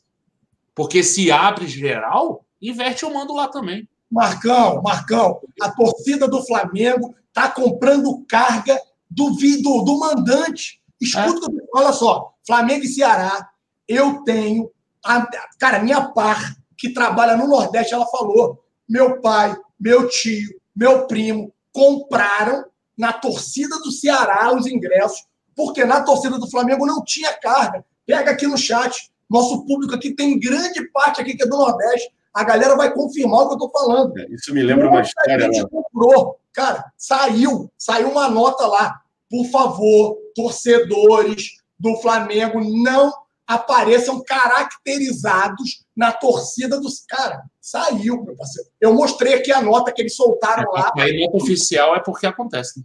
Pedia então, cara. O nego comprou, nego tá invadindo, nego tá invadindo a carga do mandante. Por quê? A do visitante não está sendo suficiente para comportar a nação. Olha só, a loja que inaugurou lá em Vitória da Conquista, vocês viram hoje, hoje não, ontem, como ficou a loja durante Flamengo e Santos? Ninguém aqui viu? Peguem, eu vi que estava lotado lá, né? Peguem o vídeo, meu brother. Cara, é como se os caras estivessem indo para estádio. Bateria de torcida, os caras em volta da loja, que ela é toda de vidro, ela parece um aquário, a loja tá lindíssima. Meu irmão, coisa de maluco que o Flamengo tem feito não só no Rio de Janeiro, é no Rio, é Brasília, é Manaus, é Nordeste, aí você vai Fortaleza, Ceará, você vai para Recife, você vai para qualquer lugar, meu parceiro. Cara, é uma coisa, você vai para Cuiabá, a gente tem um SG fácil aí, que é o nosso amigo aqui lá de Cuiabá. Cara, o Flamengo está fazendo um alvoroço nacionalmente, cara. Alan, Alan, você lembra de uma história? Isso, isso tem um vídeo no Twitter, aí nas relíquias do Twitter tem, mas eu lembro muito dessa história. Que há, isso tem muitos anos atrás, de fila de jogo no Rio de Janeiro para comprar ingresso. Eu acho que era Flamengo e Vasco ou Flamengo e Fluminense. Aí um cara é Flamengo, ele vai lá e compra uma carga de ingressos que era da torcida do Fluminense ou do Vasco. Aí ele compra e rasga. E rasga. E fala assim: eu não vou, vocês também não vão. Não dá maluco. O Maracanã tem muito maluco. Galera, deixa eu dar só a passada no superchat aqui. Tá dando é, eu tô com todos aqui. Se você quiser, manda bala. É, eu já tô com todos aqui já. Tá. O primeiro aqui, o ECG Fácil falou que ó, vocês viram que o Balotelli comentou no perfil do Gabigol? Aí, entre aspas, né? um futuro dia juntos, craque. Balotelli perdeu a chance, irmão. É, eu também acho que o cavalo passou seladinho na frente é, dele. Lindo, passou selado, lindo. Aquele cavalo. cavalo branco, né? Ah, manga larga, machador, manja. Bonito, ah, vim bonito. Não quis, irmão, perdeu. Perdeu e já era. O Hugo Limeira mandou aqui, ó. Gambada de arrombados, por favor. Preciso ir nesse jogo aqui em Belo Horizonte. Estou buscando informação sobre os ingressos, mas não consigo nada. Estou quase louco. Cara, eu também não vi informação nenhuma para carga é. de visitante. Acho, acho que só aqui no Rio, né, Alan? Não sei. Não, marca o Twitter, marca o Twitter do Arthur, cara, para ver. Eu vou ver com o Arthur aqui do canal, como ele tem muito contato lá na Flá BH, pode ser que o Arthur ah, te ajude aí por BH. E ainda não saiu informações com relação a essa cota. Eu comi mosca, o bobão aqui. Poderia até ter marcado a minha visita a Belo Horizonte aí, mas aí também essa é a minha semana com raia, não ia adiantar nada. Semana que vem eu vou ter que estar com raia, mas eu poderia também estar indo nesse jogo aí, acabei comendo mosca. Mas assim, o Arthur, o Arthur Costa, ele mora em BH, ele é amigo lá do pessoal da Flá BH, ele pode de repente te auxiliar, meu parceiro. Tenta marcar o Arthurzinho. Eu não tenho informação sobre a venda de ingresso aí para visitante, é, para Flamengo e Cruzeiro. O Fabiano França de Oliveira falou que ó, o Mengão é tão grande que tem sua história dividida em antes e depois de Cristo. Cara, antes e depois de Jorge Jesus. Parar com essas brincadeiras com religião. Tem dado um ruim danado, cara. E assim, aqui todo mundo respeita todas as religiões, cara, não tem problema nenhum, tá? É, pessoal aqui é temente a Deus, não tem problema nenhum, cara. E vamos parar com essas brincadeiras aí que tá dando, tá dando ruim. O João Paulo Borges falou aqui, ó, comentarista mineiro disse: Agora o Cruzeiro pegará um adversário mais fraco que o Palmeiras e jogará em casa. Tem tudo para ganhar. É. Ele tem que dar uma animada lá do lado dele, filho, porque tá complicado. Os caras já estão não sei quanto tempo sem receber. É, é uma dúzia de, de, garrafa de cachaça na frente do CT. Thiago Neves tá, tá, tá, tá barrado. Robinho barrado. Será que, que a gente vai demitir outro treinador? Olha, Será? Ela vem de duas derrotas os caras estão vindo de duas derrotas seguidas, entraram na zona de rebaixamento. É, entraram na zona o Fluminense ganhou. É, a equipe do Fluminense ganha e ela sai. Ela está com os mesmos 18 pontos que o time do Cruzeiro, mas ela acaba tendo aí no saldo de gols aí. É número de vitória. Número de é, vitória. É, não, o número de vitórias, cadê? 19. É, ela tem cinco vitórias, eles têm quatro. Isso. E aí faz com que eles acabam tendo. E o saldo deles também é, é 8 negativo, e o do Cruzeiro são 12 negativo. Então, mesmo que o número de vitórias fosse iguais, eles perderiam também no saldo. Tá então, tá complicado lá pro lado do. É, eu acho o seguinte: do se for ganhar do Cruzeiro, eu vejo grande probabilidade do Rogério Ceni, ó. Sabe o que, que eu acho? Vai jogar todo mundo. Vai voltar Thiago Neves, Robinho. E contra o Flamengo hum, parece uma coisa. Os caras não, não, você viu? É, mas assim, cara, esse Robinho, por exemplo, meteu processo no Cruzeiro essa semana, tu viu? Não, isso aí eu não tô Ele até receber há um ano e meio as luvas. Nossa, que delícia. O Pede empresário dele meteu processo. Aí. Pede pro Itaí, pô. Esse para receber meteu um processo que ele falou. O empresário da Emília estava lá essa semana no CT ah, lá, o empresário da Emília. Aí o Thiago Neves já está discutindo lá, já está com problema. Meu irmão, ó, alô Série B, alô Série B. Davi eu acho, eu acho que o Cruzeiro, o Cruzeiro tá dando passos largos aí, se der mole, porque time tem, time tem. Então, aí que tá. Sabe o Mas... que, que tá me lembrando? O Inter, quando caiu. O é. Inter é um baita time, tá? É. O Inter chegou a liderar o brasileiro no ano que caiu. Falou tudo, cara. Aí começou com o tal do Vitório Pífero fazendo besteira fora de campo. Esse negócio foi desandando, desandando, desandando, o time caiu. Ó, o problema ah, também é esse aqui, ó. ó é emocional. Quando é. um time grande desse entra e eles estão em viés de baixo, problema financeiro, crise, aquele monte de problema e outra, meu irmão, para um time grande sair lá de baixo, embicar, por melhor que o time seja, meu parceiro, ó, ó, Imagina a cabeça do Rogério Senna, filho. Pois é, que certinho no Fortaleza. Timinho jogando, pau humilde, certinho. Bom Não trabalho da Copa do Nordeste. Alô, Olhões! Olha o Cruzeiro aí, vai! Ei, irmão.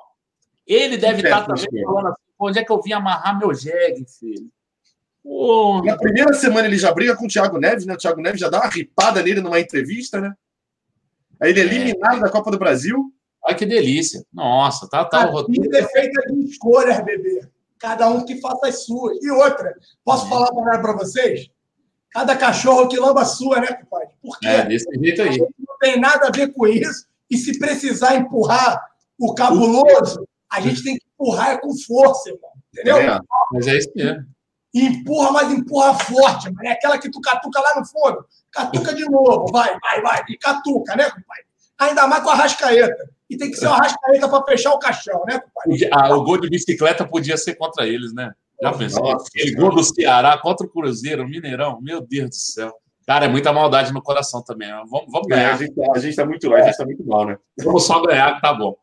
O, o Davi Soares mandou um superchat aqui pra gente também. Obrigado, Davi. Palmeiras e Flamengo não será no Allianz Parque. Terá show no dia. E aí parece que vai ser no Pacaembu, já tá meio que, que certo isso aí. É, mas é o final é. do campeonato, né? Oi?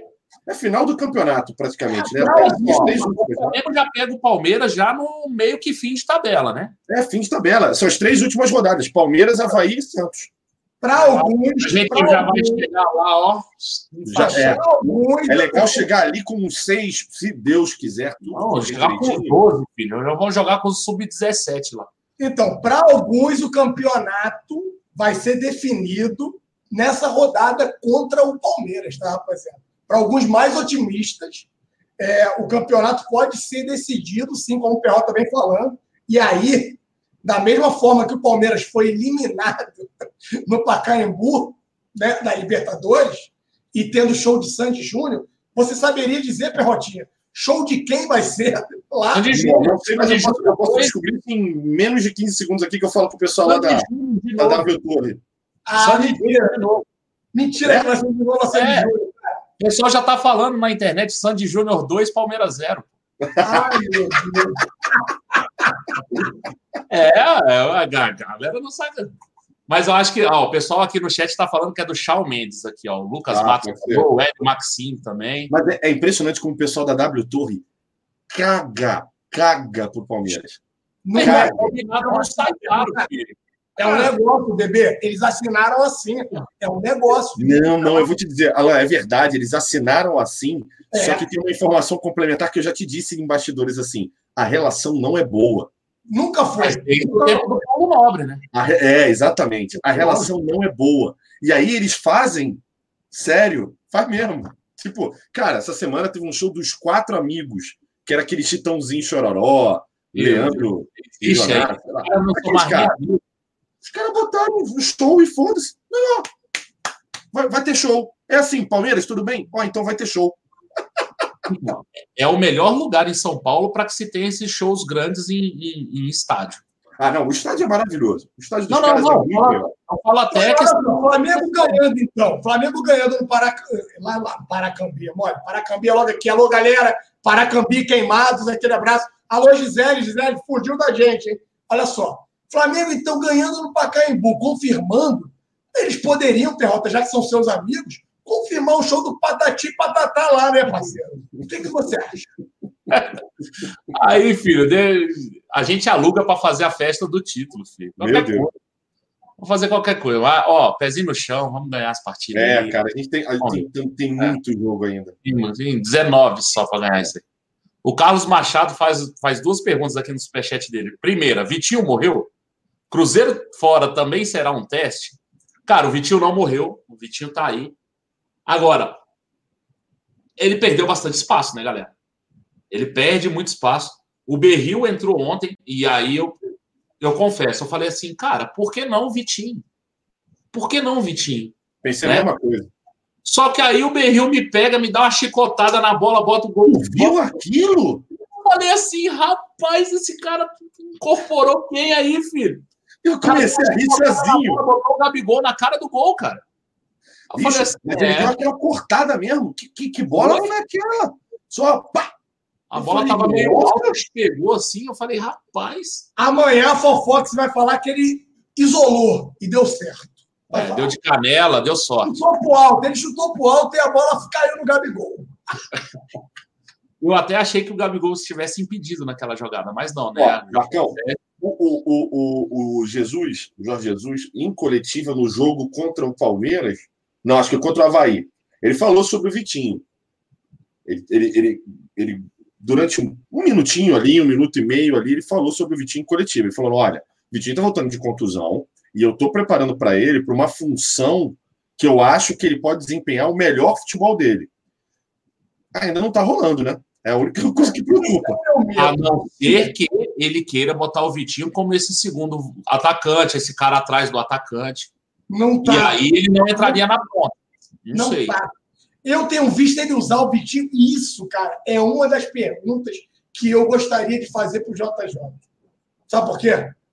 Eu tenho visto todas as vezes que ele entra com o Vitinho, ou às vezes é que foram poucas, porque o Vitinho agora está atrás do Berril, se bobear, está atrás do Lucas Silva. É. Ele está caindo na fila. Em Brasília, entrou o João Lucas, lateral, entrou na ponta. E então, ele não entrou. Ele está caindo. Mas, cara, ele tem colocado o Vitinho do lado direito, não é do lado esquerdo. Ele tem colocado o Vitinho do lado direito e jogando na posição do Everton Ribeiro. E eu tenho me perguntado, cara, o que ele quer que o Vitinho faça? Por quê? Eu, Alain, é, eu, Alain, jogo não vai armar. Não, então, mas eu, Alain, pelo menos tenho na minha cabeça que o Vitinho poderia ser o tal segundo atacante, encostado no Gabigol ali, ele poderia render o melhor do seu futebol. O JJ, pelo que você está dizendo, Perrota, eu não vi essa entrevista, vou pedir para depois você me mandar. Cara, ele mudou a posição do Vitinho. Às vezes que o Vitinho entrou, pega Flamengo e Goiás. 6 a 1 Flamengo, ele me bota o Vitinho em campo, eu falei, opa, tirou o Bruno Henrique ele me pega, eu falei, agora ele vai botar ele lá no lugar do Bruno Henrique na esquerda. Ele não, ele me taca o Vitinho na direita. E eu falei, entendi. Vitinho aqui na direita? Às vezes, as poucas vezes que eu vi o Vitinho em campo, o Vitinho entrou pela direita. E eu acho que eu sou um dos poucos ainda que tenho a confiança que o Vitinho possa vir a render. Tá? Eu ainda acredito que o Vitinho possa. Cara, ele eu só acho que ele vai render nessa, nessa posição, Alan. Atrás do atacante ali, de segunda É. Eu acho que a posição que ele mais rende hoje no Flamengo, sem dúvida alguma, é a posição que ele está no banco. é. Foi uma, Agora, piada, uma piada de alguém aqui no chat eu achei maravilhosa. É, ele, não, ele não vai jogar na esquerda, cara. A esquerda tá super, super povoada, se a gente for ver. Né? Aí a Rascaeta, o Bruno Henrique cai por ali. E, cara, para tirar esses caras aí, não vai dar para ele, não. Ele vai pro outro lado lá, porque só tem o Everton Ribeiro. E aí quem tá ali é meio barro, meio tijolo, manja, berril, aí vai uma bem, uma mal. O tal do Lucas, vai. A gente, pô, esse moleque aí até que pode ser. Aí na Libertadores foi mal pra caramba. Né? Aí a gente, pô, por que, que emprestou o Bill? Né? Então, assim, eu acho que ele está sendo jogado lá porque é onde vai aparecer mais vaga para ele. Mas se o JJ está preparando o cara para isso, meu brother. É, preocupa, né? Está preparando o cara para isso. Está perdendo o tempo dele. Não, não, não. Irmão, eu passo até acreditar, na boa. Eu. Jorge Jesus. O Arão está jogando, Marcão. O Arão está jogando. Se, se, se é. o Jorge Jesus quiser, o Vitinho joga. É, tomara que ele queira, então. Então vamos aguardar, vamos torcer para que dê bom, porque assim, é um patrimônio do Flamengo, foi um jogador caro, foi um investimento alto, não foi dessa diretoria, não tem a responsabilidade dessa atual diretoria e do Marco Braz e do Spindle, que vem fazendo aí, tendo um ano maravilhoso, um ano com um nível de assertividade absurdo, né? Convenhamos. Assim, o nível de assertividade deles, e eu vou tirar o seu Abel Braga dessa conta, porque eu sei que não foi ele. Ele era contra o Abel. Ele, ele acertou contra o Abel. Ele acertou é. de novo. É, ele engoliu o Abel, foi logo no começo, papapá, ele teve que engolir. Então, esse eu vou tirar da conta do Marco Braz. E então, tirando isso, o nível de assertividade do Marco Braz, do Spindle e até do comitê de futebol também, não vamos ser injustos, porque as outras decisões foram colegiadas. Gostou, Perrotinho? Colegiadas, pá. Entendeu? É, cara, os caras estão com um nível absurdo de acerto, então a gente tem que parabenizar. Vamos para o nosso tema. O segundo tema seria Gabigol decisivo. E aí, Perrotinha, eu vi muito Santista xingando o Gabigol. Esse cara não marcava ninguém aqui no Santos. Ele só queria a bola no pezinho lá na frente. Não fazia essa quantidade de gol. E aí ele está jogando uma monstruosidade no Flamengo como está repercutindo diante dos seus amigos aí em Santos. Tinha. Os caras vão acreditar mim o tempo inteiro. Como é que é, Perrotinha? Essa fase maravilhosa. Maravilhosa.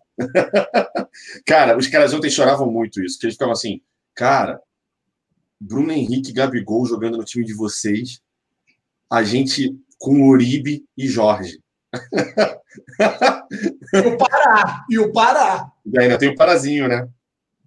É, o Pará não jogou porque tem uma cláusula no contrato né, de um milhão se ele fosse usar. Um milhão, tinha que pagar um milhão. E, assim, que tinha que ser o inverso, falar assim, se tu não colocar contra a gente, você paga um milhão. Pô. o Bruno Henrique.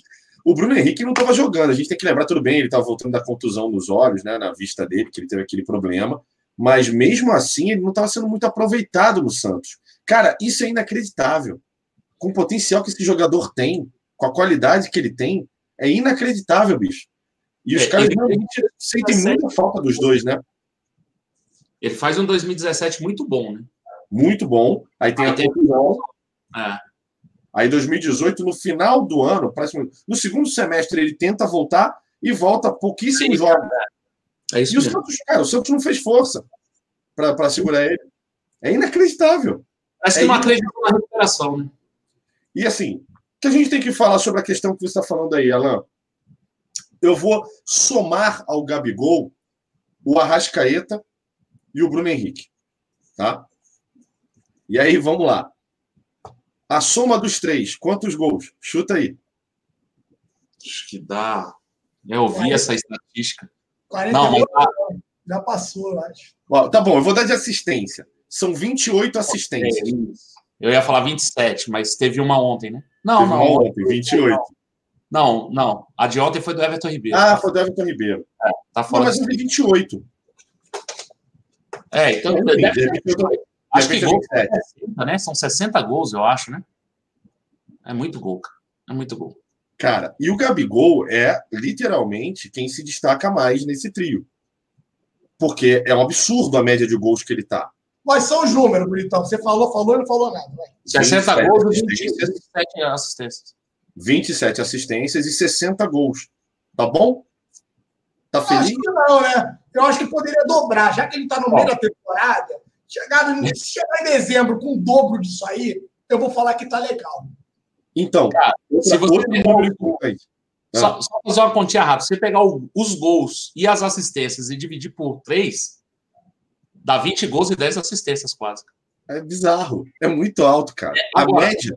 É claro que nessa conta aí, por exemplo, quando o Arrascaeta dá um gol para o Gabigol, você conta duas vezes, uma assistência e, uma, e um gol. Né? Então, assim, tem gol dobrado aí, né? Tem número dobrado. Mas mesmo assim é um absurdo. cara. É um absurdo. Então, mas 60 tem. do- Quando 60 dobra, Marcão? É, é, o Alan. Por favor, o Alan- Continua. Vamos continuar. Vamos fingir. Vamos fingir. É. Ai, caramba. É, 27, isso, 27, 60, 60 gols. E o, o, o, o Gabigol, nesse exato momento, ele está com 18, não é isso? 18 gols. É. Esses 18 gols, faltando 19 partidas. No ano passado, quando ele tinha 18 gols, faltavam 5 partidas para acabar o campeonato. Alguém tem dúvida de que ele vai quebrar o recorde? É, acho que não, né?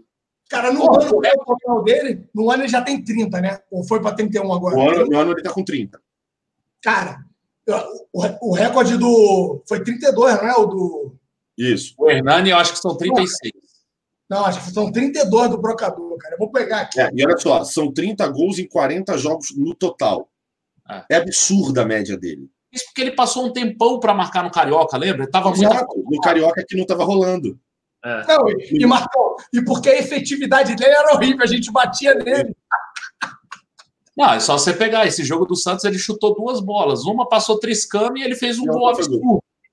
Eu até tuitei o negócio do gol, cara. Eu falei assim, cara, se sai um gol desse no videogame, tu xinga o videogame, você quebra o controle. Ó, a Você galera xinga no chat, ó, a galera no chat tá falando 36 o Brocador, seja, o 36. o cara tá a seis gols. E, cara, tem, tem metade do, do, do, do, do brasileiro para ele tirar esses seis gols e pelo menos mais dois jogos da Liberta, tá? É, que se ele for bem, a gente passou de fase. Você sabe disso. Se o Gabigol for bem nos dois jogos, a gente vai passar de fase. é isso. Agora, tem uma diferença entre o Gabigol e o, e o Hernani. Se eu não me engano, eu vi uma estatística, parece que nesse ano o Hernani tinha feito 17 gols no Carioca. Ah, eu não vi, eu não vi esse número. Aí eu, só- não lembro. É, eu, Só aí eu que tenho que dar uma olhada. o resto da temporada. Eu não, eu não lembro quantos gols o Gabigol fez no, no, no, no Carioca. Não lembro. Mas assim, Mas- posso falar um negócio? No Carioca. Posso falar um negócio agora e criar uma polêmica absurda, o chat vai à loucura? Hum, Posso? Posso? Lá vem. lá vem. Não, vocês vão concordar comigo, que eu sei Vai. tudo bobão aí. Se no Carioca nós já tivéssemos com o JJ, o Gabigol já tinha 45 gols esse ano. Ah, ele tinha mais, ele tinha 50. Cara, é, Galera, olha só, olha só. Se nós pegarmos a forma que o Flamengo joga hoje contra adversários muito mais difíceis, a gente sabe, o nível técnico nem se compara com o Carioca. Vocês, cara, vocês imaginem esse time que meteu três aí no Ceará, que é um bom time, que meteu três no Palmeiras, que meteu um só no Santos, com a qualidade que a gente viu o jogo, que meteu quatro no, no Vasco, que meteu três, não sei mais em quem, que meteu três no Grêmio reserva, beleza. Vocês imaginem quantos esse time não meteria no, no, no Madureira. É, aí tem uma coisa que a gente precisa pensar. Será que Jorge Jesus jogaria o Carioca com, o time titular? Eu tenho certeza que não. não. Eu tenho certeza que não. Eu acho que não. Assim, Alguns ele ia ter que o até ritmo, até para. Né? O time precisa jogar. É. Mas eu acho que ele ia deixar o time duas semanas no CT, guardadinho, treinando, dia, dia, dia, um dia atrás do outro. E aí você joga com o Vitor Gabriel, joga com os caras para rodar elenco, Vitinho, Diego, blá, blá, blá, e deixa os caras lá treinando, com certeza ele faria isso. Ah, dizer, tá, mas aí, primeira partida desse elenco. É, é tem isso também. 15 Mas, a 0. Assim, o maluco não vê na bola, bagulho doido, o que, que houve, o que está acontecendo, o que está passando aqui. É. É, aí o Adriano Souza falou aqui, ó, o Mister não gosta de poupar. Cara, mas aí você tem que ver que o Carioca é pré-temporada. Ele não estaria poupando de uma competição, até porque quando você está no Carioca, você não tem outra competição para jogar. Cara, né? Você está iniciando. Ceará, você viu o menino do Ceará falando assim, cara, ele falando lá no Sport TV, o, o, que falaram que é melhor que o Rascaeta. Como Thiago. Thiago Galhardo. Cara, Flamengo chega fácil. Flamengo, cara, e a gente sabe que no meio do futebol não é, não é tão simples assim. O Flamengo ali está unido, os caras estão chegando muito fácil na nossa área. A gente ficou, irmão, os caras ficaram surpresos com a forma que o Flamengo estava jogando dentro de campo, Marqueiro. E aí, meu brother, cara, dá até pena de pensar um negócio desse, cara. É. Tem um, tem um. Tinha até um tweet aí agora do, do Marcos Braz, do verdadeiro, né? Porque o que tem de fake do Marcos Braz no Twitter também é uma festa. É impressionante, dá susto, né? É. Ah, eu já tô meio calejado, sabe? Eu já olho umas 10 vezes o nome lá para saber, porque o Marco Braz não tem, a, não tem a conta verificada. Aí eu olhei lá e era dele mesmo. Ele falando alguma coisa lá do Gabigol. Falei assim, filho, pode fazer o cheque. Tá demorando. A cada gol desse aí que ele mete, um gol de cobertura desse aí, é mais um milhãozinho que vai embora. Você, você viu o que, que o Marcos Motos escreveu para ele, né? É, quem, é, como é que é? Quem recebe muito dinheiro faz cheque gordo, Não, né? Quem recebe cheque gordo, tem que, quem recebe cheque gordo tem que passar cheque gordo também. Né? É, Só quer receber, né, bebê? Não, tem que passar. E aí, é isso aí. E eu até anotei aqui no papelzinho. Começou em 15, 16. Já está em 20. Para 18, parece, já estão falando que não sai por menos de 20. Se o Marco Braz continuar esperando para ir lá, meter o checão, pagar o moleque, se chegar na seleção brasileira, que o abestado do Tite ontem ficou lá, vendo e revendo o gol do cara no telão, lá na, na televisãozinha, depois do que ele fez, deve estar tá falando assim: é, mané, eu tenho lá aquele, aquele Jesus que saiu do Brasil lá, aquele menino lá do Palmeiras, que não faz gol, só faz movimentaçãozinha. Esse moleque aí, né? É. Cara, ele vai acabar caindo. E se cair na seleção, meu brother, o Flamengo não vai conseguir trazer o cara. Acho que é papo da Inter nem, nem vender mais. É isso aí. Vai, vai logo lá, irmão. Chora o carvão, bebê. Vocês não estão empurrando na gente? A gente não está gastando carvão todo nisso aqui, velho? Vocês não estão? Não estão empurrando na gente? Não tá?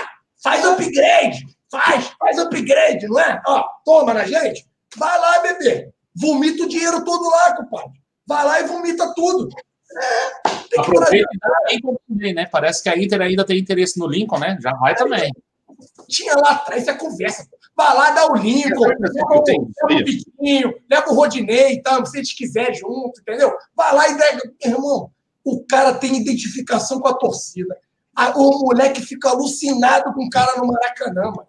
As crianças, tá todo mundo alucinado. O cara já tá ambientado.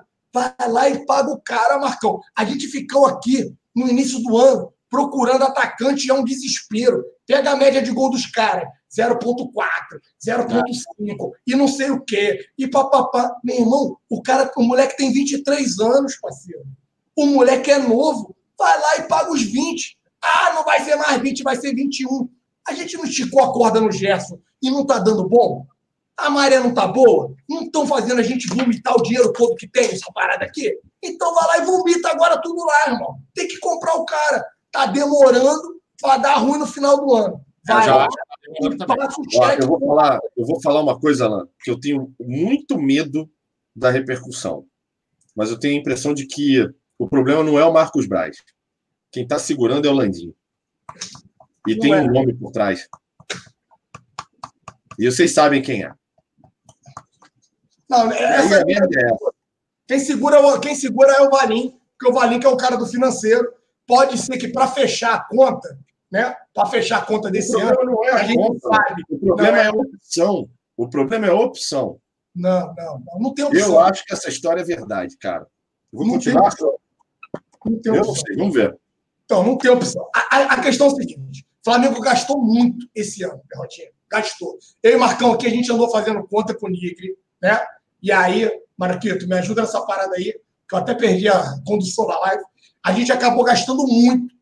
E alguns ajustes deveriam ser feitos. O menino Renier deveria ter sido vendido. As propostas não chegaram nas cifras que o Flamengo gostaria para que o menino Renier saísse. O menino Renier parece que continua. O Flamengo já costura um novo contrato com o Renier e o JJ tem gostado muito do Renier. Pode ser que ele seja muito mais aproveitado para o ano que vem. E isso tem feito o Flamengo se conter um pouco. Só que verdade seja dita. O, o Flamengo tá... vendeu bem esse ano, o, o Alan. Tá, tá, a captação está muito maior, já está mais equilibrado. Então, agora, né, bebê? Porque tá, tá começando a, a minar, né? Parece que. Não, tive gastou, hoje, gastou mais do que o previsto. Mas, então, ao mesmo tempo, a gente teve vendas até que não estavam previstas, que já, já ultrapassaram. E o Flamengo está arrecadando muito esse ano. Olha isso aqui, olha só isso aqui. Deixa eu aproveitar aqui. É, bota isso aí logo, né? Eu tô, né? Deixa eu aproveitar isso aqui. Ó, esse aqui, ó, a maior torcida fará a diferença. Essa daqui é uma arte do Cleitinho, galera. Público, tá? Que a gente colocou sendo mandante. Tem o público que a gente também acabou contribuindo aí, né? Com alguns clubes. Mas essa daqui é uma arte que está aí à disposição para vocês, torcedores rubro-negros, compartilhar nos grupos de zap, no Twitter, no Instagram de vocês, está em todas as mídias sociais do Zona Rubro-Negra. Visto essa daqui, que de público o Flamengo já colocou aí como mandante somente no Brasileirão. Isso aqui não está sendo contabilizado as partidas pela Libertadores e pela Copa do Brasil, tá? Somente no Brasileirão. A gente já atingiu uma média acima de 50 mil. A média é 54,332. Quando a gente vem para essa outra arte aqui, olha isso aí, Perrotinha. Isso é uma renda bruta, não é a renda líquida, não é a receita líquida. A gente sabe que não é isso tudo, mas assim, percebam o quanto vem crescendo a receita com bilheteria. Primeiro jogo contra o Cruzeiro, 1 milhão e 300 mil. Aí você pega um 692, um 571. Aí, ó, partida às 10 da manhã, às 11, aliás. Do, contra o Goiás, casa cheia, 2 milhões e 218. A gente pega agora que a gente emplacou de vez contra Palmeiras, contra Santos, e não tenho dúvida que a próxima partida do Mengão no Maracanã vai ser um outro sucesso aí de é, público. Se você contabilizar isso, mais é, Libertadores e Copa do Brasil, essa conta é muito maior. Então, então, e são incrementos que eles não estavam contando com isso, entendeu, Perrotinho? Deixa não eu te falar uma coisa também, é, a, gente, a gente incrementar isso com Libertadores e Copa do Brasil é, é, é certíssimo. E eu vou te falar, o aumento do sócio torcedor influi diretamente no que tem dentro do estádio também. E a gente está tendo um, um, crescimento absurdo, claro, pelo jogo da Libertadores. Ninguém aqui é bobo de, de falar que é por conta do brasileiro. Não é. A gente está aqui doido para chegar dia 18 para ver se vai ter ingresso para a gente. É para o jogo da Libertadores. Mas isso aumenta também, incrementa também essa renda com o ingresso, né? Sim. Não, incrementa. Mas aí... E isso que eu acho que é a verba que é mais relevante. Porque, assim, a renda propriamente dita, cara, ela deve ser, puta, num valor percentual, 2, 3% da, da, da receita do, do Flamengo. É mais, é mais, é. mas assim, não é muito. Esse ano vai ser muito maior, Peltinha. É. Ela, ela tinha essa representatividade, por quê? Porque a gente não tinha uma receita de bilheteria considerável. Mas esse ano ela está se transformando. Não, cara. Ô, ô Alan, a, o, a gente metia a porrada na diretoria do Eduardo Bandeira de Mello porque ele cobrava preço caro pra caramba. A gente teve. Então, mas ela nunca foi, ela nunca foi significativa pelo seguinte, porque a gente sempre teve custo muito alto, tá? E mas por mais que os ingressos. Mas aumentou. Calma, calma, Por mais que os ingressos estivessem precificados alto, a gente não explodia todo o jogo igual a gente está explodindo. Então, hoje, durante o churrasco lá com o Fernando, vou deixar um abraço aqui para o Fernando, o doutor Fernando, advogado, eu discuti justamente isso. A gente está aumentando a receita porque a gente subiu a quantidade de torcedores. A nossa média, o público médio, se você pegar a média de público, ele subiu consideravelmente, meu brother. Por isso que está subindo a receita. Por quê? Uma das coisas que eu, como administrador, eu prezo muito para que seja feita, e o Flamengo ainda não fez, e que tem feito muita gente botar a vendinha, nego só está vendo a receita bruta, né? E a receita líquida também, que ela aumentou, mas nego não está vendo uma oportunidade que eu vejo, que é diminuir o custo operacional, enxugar a despesa. Por quê? Porque se o Flamengo hoje já está com uma renda, já está com uma renda líquida maior, poderia ser maior ainda. Por quê? Hoje, o custo, e a gente tem visto alguns borderões, e Marcão, a gente está devendo aqui a família Zona Rubro-Negra aí atualizar aqui o Bordelro, que é uma saga que a gente criou aqui, mas o custo operacional por partida, Perrotinha, está entre 1 milhão e 200 mil e 1 milhão e 600 mil. É muito alto, Perrota. É muito alto. Muito, você. É, você, você, você para abrir as portas do Maracanã, você gastar um milhão, um milhão e meio. É muito dinheiro. Muito é, o Flamengo tem uma, um aumento na receita líquida porque aumentou a quantidade de, de, de público pagante. A, a, questão dos gastos, pelo que eu andei vendo, tiveram gastos até que aumentaram, né? Camarote promocional é um deles, né? Seis ingressinhos só. Né? Não vai fazer mal. Eu demorei a entender. Eu tô lerdo hoje, eu demorei. É. Camarote promocional aumentou. Eu só, queria ter, eu só queria que a galera que está nos assistindo aqui, a gente hoje está com 3 mil e, e pouco, cadê? 3.500 pessoas. Eu queria que essa galera tivesse a oportunidade de comprar o tal camarote promocional que sai a 100 reais. Você, torcedor rubro-negro, responda para mim aqui nesse chat maravilhoso. Você gostaria de ir para o camarote do Mengão pelo custo de 100 reais? Conte. Fala, cara. É, anote, anote que é o dos ingressos mais barato, tá 70. Deixa eu só dar uma adiantada aqui no superchat aqui, Alan. O ECG Fácil mandou outro superchat pra gente, cara. Obrigado aí, ECG. Lembrar que o Mister estava no jogo que perdemos para o Galo. Ele deve ter pensado, vou ter trabalho para caramba. Ele estava naquele jogo que a gente perde, né? Que a gente toma o, o segundo gol já com um a, um a mais, né? No jogo tenebroso. O Eu Sou Motoboy aqui em Londres falou aqui, ó. Vocês ah, não estão. Henrique Ganso, da, da Zona Rubro-Negra. É. Ah, delícia! Vocês não estão mais a transmitir pelo podcast? Tamo, cara. Agora, o Cleitinho precisa dar uma acelerada aí O nosso Paulo Henrique Ganso aparecendo é. aí, ó. Tá vendo? Davi Soares falou assim: ó, Alain, você nunca vai deixar de ser boi. Pode emagrecer, mas boi você vai ser para sempre. Né? Cara, todo mundo é. O cara que fala que não é, bicho, é ele que é. É, esse é o mais ainda. O Matheus é. Soares falou ó, o Palmeiras vai dar tchau no brasileiro. é porque o show, o show é do Shawn Mendes lá, é. por isso que eu tô falando. O Natan Ribeiro falou aqui: ó, fiquei tão bêbado hoje que esqueci da live. Não, pô, tá, já chegou aqui, tá tranquilo, Nathan. É, eu fiquei ontem, tô suando igual um maluco aqui, mas eu tudo também, certo. Eu também. O Carlos Machado falou aqui, ó, 142 mil sócios torcedores, rezando para chegar no amor.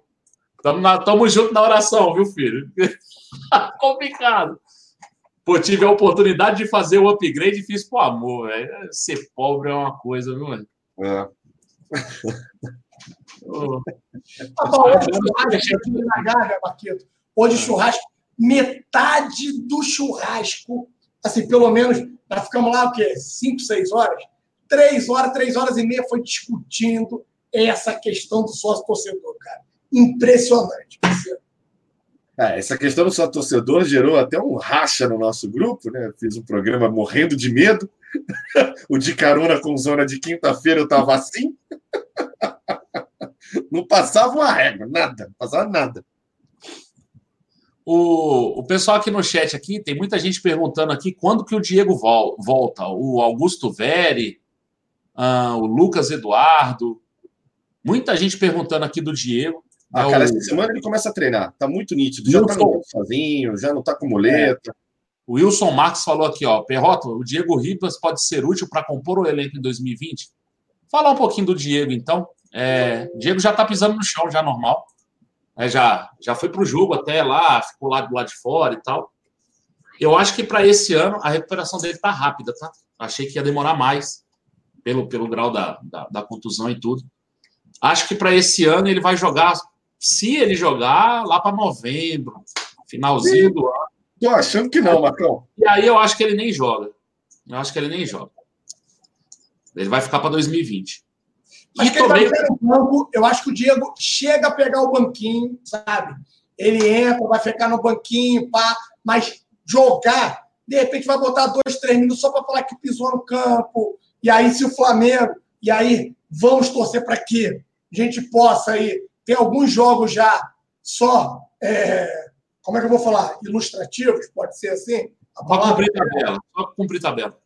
É, só para cumprir tabela que aí ele possa pisar lá e tudo, para falar que participou, mas jogar, galera, só é. para ano que vem. Esse ano não mais. Ó, vou discordar dos dois, vou tomar porrada pra caceta. Diego, essa semana já estava fazendo bicicleta, galera. então, assim, acho, acho, que o problema ali é problema de. de... Então, cara, é. esse é um cara. A gente tem que botar na cabeça o seguinte: tira, tira o lado do futebol, tá? Vamos botar atleta. Ele é um dos caras mais dedicados que existem. É, ele é tá? bem comprometido. Ele é muito comprometido. Oh, meu relógio falando sozinho, peraí. Aí a questão é o seguinte: eu acho que o Diego, em 30 dias, em 30 dias no máximo, já estará correndo em campo. Em 45 dias, esse cara está condicionado tocando bola. Se ele titular, esquece. É opção de banco de jogos ali de meio de novembro até dezembro. É a reta final do Brasileirão. Acho que ele estará apto a jogar. Sim, essa é a minha opinião. Pela dedicação desse cara, o físico desse cara, maravilhoso. Hum. não pelo futebol. Não pelo futebol. Assim, eu acho que o Diego não, não encaixa mais. Quer ver um exemplo? Ontem, a bola roubada no meio de campo Tá no Everton Ribeiro, Everton Ribeiro já liga no, no Gabigol. Se fosse o Diego, ia pegar, penteava, penteava, penteava, penteava, ia olhar, ia soltar a bola. Entendeu? Eu, eu vou continuar dizendo, eu gosto do futebol do Diego, acho que tem partidas que o futebol do Diego são necessárias, acho que tem períodos de jogo que eu acho que o Diego pode cumprir uma função fantástica no Flamengo. Acho um jogador de muita técnica, gosto dele, não tenho nada contra. Mas ele, hoje, titular do time do Flamengo, ele perdeu espaço. E agora, em recuperação, me, me dá a impressão, pelo, pelo que estou vendo, meio, assim, sério, meio, começo, meio de novembro, esse cara já está no banco. Vocês, vocês, perceberam ontem o Flamengo tentando soltar essa bola muito, muito, muito rápido no primeiro muito tempo? Muito rápido. E às vezes até errando, e eu falando assim, calma, cara, domina mas a bola. mas sabe o que é isso, Marcão? Não é erro. É, quer dizer, é erro. Mas é, é erro, mas é um erro tentando uma ligação rápida. Um passo é que o outro time, assim, quando o time que você está jogando é bom, ele também te força a errar. Ah, claro. claro. Entendeu? E Sim. o que o Santos estava fazendo ontem era o seguinte: você matou, matou tudo, falou, falou perfeitamente. O Santos, quando pegava a bola na defesa, ele não passava, ele não fazia a, a segunda e a terceira linha. Ele já fazia da primeira, segunda, já para a última linha e ir embora. Era lateral e vai e corre, meu filho. O Flamengo, ele estava tava muito complicado passar pela segunda linha. Estava muito difícil passar pelo Gerson. Estava muito difícil a bola passando por ali. E as laterais estavam presas. Então, o Everton Ribeiro é que era a salvação. E estava jogando pra caceta ontem. Estava brincando. A questão é, muitas vezes o Flamengo tentou antecipar os caras formarem a linha. E aí tentava o passe. E, e aí é mérito do Santos é mérito do Santos, que quebrou. É, eu, senti, eu senti algumas vezes também o Santos perdia a bola e tentava abafar, coisa que o Flamengo faz também, né? Perde a bola e abafa os caras. E aí a gente tentava sair mais rápido. Mas teve umas duas, três bolas que falavam assim: calma, essa dá para dominar. Domina é. e toca certo. E aí a gente entregava a bola direto. Aí quando, quando você falou do, do Diego, né? Que o Diego dominaria essa bola, tentaria carregar um pouco mais. Aí eu lembrei disso no jogo de ontem. Não, o Diego não fez falta nenhuma no jogo de ontem, tá? Tô torcendo até para que ele não, não esteja nem apto. Porque pelo, pelo poder de, de vestiário que ele tem, Não, não sei não se ele não tiver aliado, não sei se perdeu ele... também. Marcão, perdeu também. Quem manda agora é o Rafinha. E, eu, e a é. gente sabia que isso ia acontecer. Pelo que a gente está vendo aí, né, parece que. Achei até o Everton Ribeiro mais, mais falante e tal. É o capitão do time, né? Ontem foi o capitão do time, não foi o Diego Alves, não. É. Foi o Everton Ribeiro. Assim, não tenho nada contra também a essa, a essa liderança do Diego, não. Ele só não pode ser líder e jogar por ser líder. Ele tem que jogar porque joga bola, né? porque é melhor do que os outros. Jogar porque é líder, porque fala, porque tem uma ascensão em cima dos outros caras, aí eu acho que não. Né? E, cara, eu não sei. Eu não, não sei se ele vai estar apto, não. É, e hoje, para o time, eu acho que ele faz mais mal do que bem para o time, para esse time titular. Claro, você vai jogar aqui com o CSA, bota para rodar. Ele conseguiria jogar ali e botar o Gerson para descansar um dia. Que até agora o Gerson não descansou. Vou voltar a falar esse negócio. O Gerson não, tem, não dá mais nenhum sinal também de cansaço, ou de dor, ou de alguma coisa. Parece que aí finalmente conseguiu se condicionar, mas aí se condicionou jogando, né? A gente correu risco. Né? Então, assim, para um jogo para rodar, eu acho que aí beleza. Aí ele entra e tal. Agora, para ser titular, eu acho que ele perdeu completamente ali o. É, titular não é. Titular ah. não é. Mas assim, eu, eu, eu literalmente eu não acho o Diego é, um jogador do qual a, eu vou falar, cara, que eu sou contra ele voltar. Juro. Juro pra você, Marcão. Não, contra ele voltar, eu também não sou, não. Agora, assim, é, eu sou contra ele voltar e carteirar, sabe? Ah, é, mas acho que não é do Diego isso. O Diego é o único cara que, inclusive, no ano passado, por exemplo, ficou no banco. De boa. É, ficou tranquilo, né? Ah. Não sei. Vamos lá. Tem mais, tem mais aqui, Alan. Quer que eu, quer que eu... Vamos lá, continua então, Marquinhos. Vai lá. Uh, o Wesley, o pai do Pedro, falou aqui: ó, vocês já pensaram se o JJ pensasse que jogar com um volante era coisa de índio? Na verdade, assim, é, a verdade é, isso, né? é uma tribo, então, o Flamengo, né? Porque não é. Cara, é, mas a questão do índio não era essa. Não era isso, né? Era um era, volante era. e botar era o Arrascaeta. todo mundo e aí jogava todo mundo. É o seguinte, olha só, você lembra da época do Murici? O que, que o Murici fez? Era Marcelo Cirino e Sheik. Nenhum deles voltavam para marcar. O time ficava com um buraco no meio de campo. Era só a época o Cuejá correndo igual um louco para tentar tapar buraco. Aquele time quis organizar aquele rombo no meio de campo e a gente indo mal. Tanto que, quando o Murici teve aquele problema e tudo, acabou sendo, né, de certo modo, positivo para a gente. Porque o Murici não tinha conseguido encaixar, ele ficou com receio de barrar o Sheik, que não tinha comprometimento defensivo nenhum com aquele elenco, e isso comprometia. Hoje, por mais que a gente jogue com um volante, a gente joga compacto. E isso faz com que você vê o Gabigol dando combate e o time subindo em bloco, galera. Então, o espaço, quando o Berrota fala e você, que, pô, o adversário, tanto o Santos quanto o Flamengo, estavam induzindo o adversário ao erro.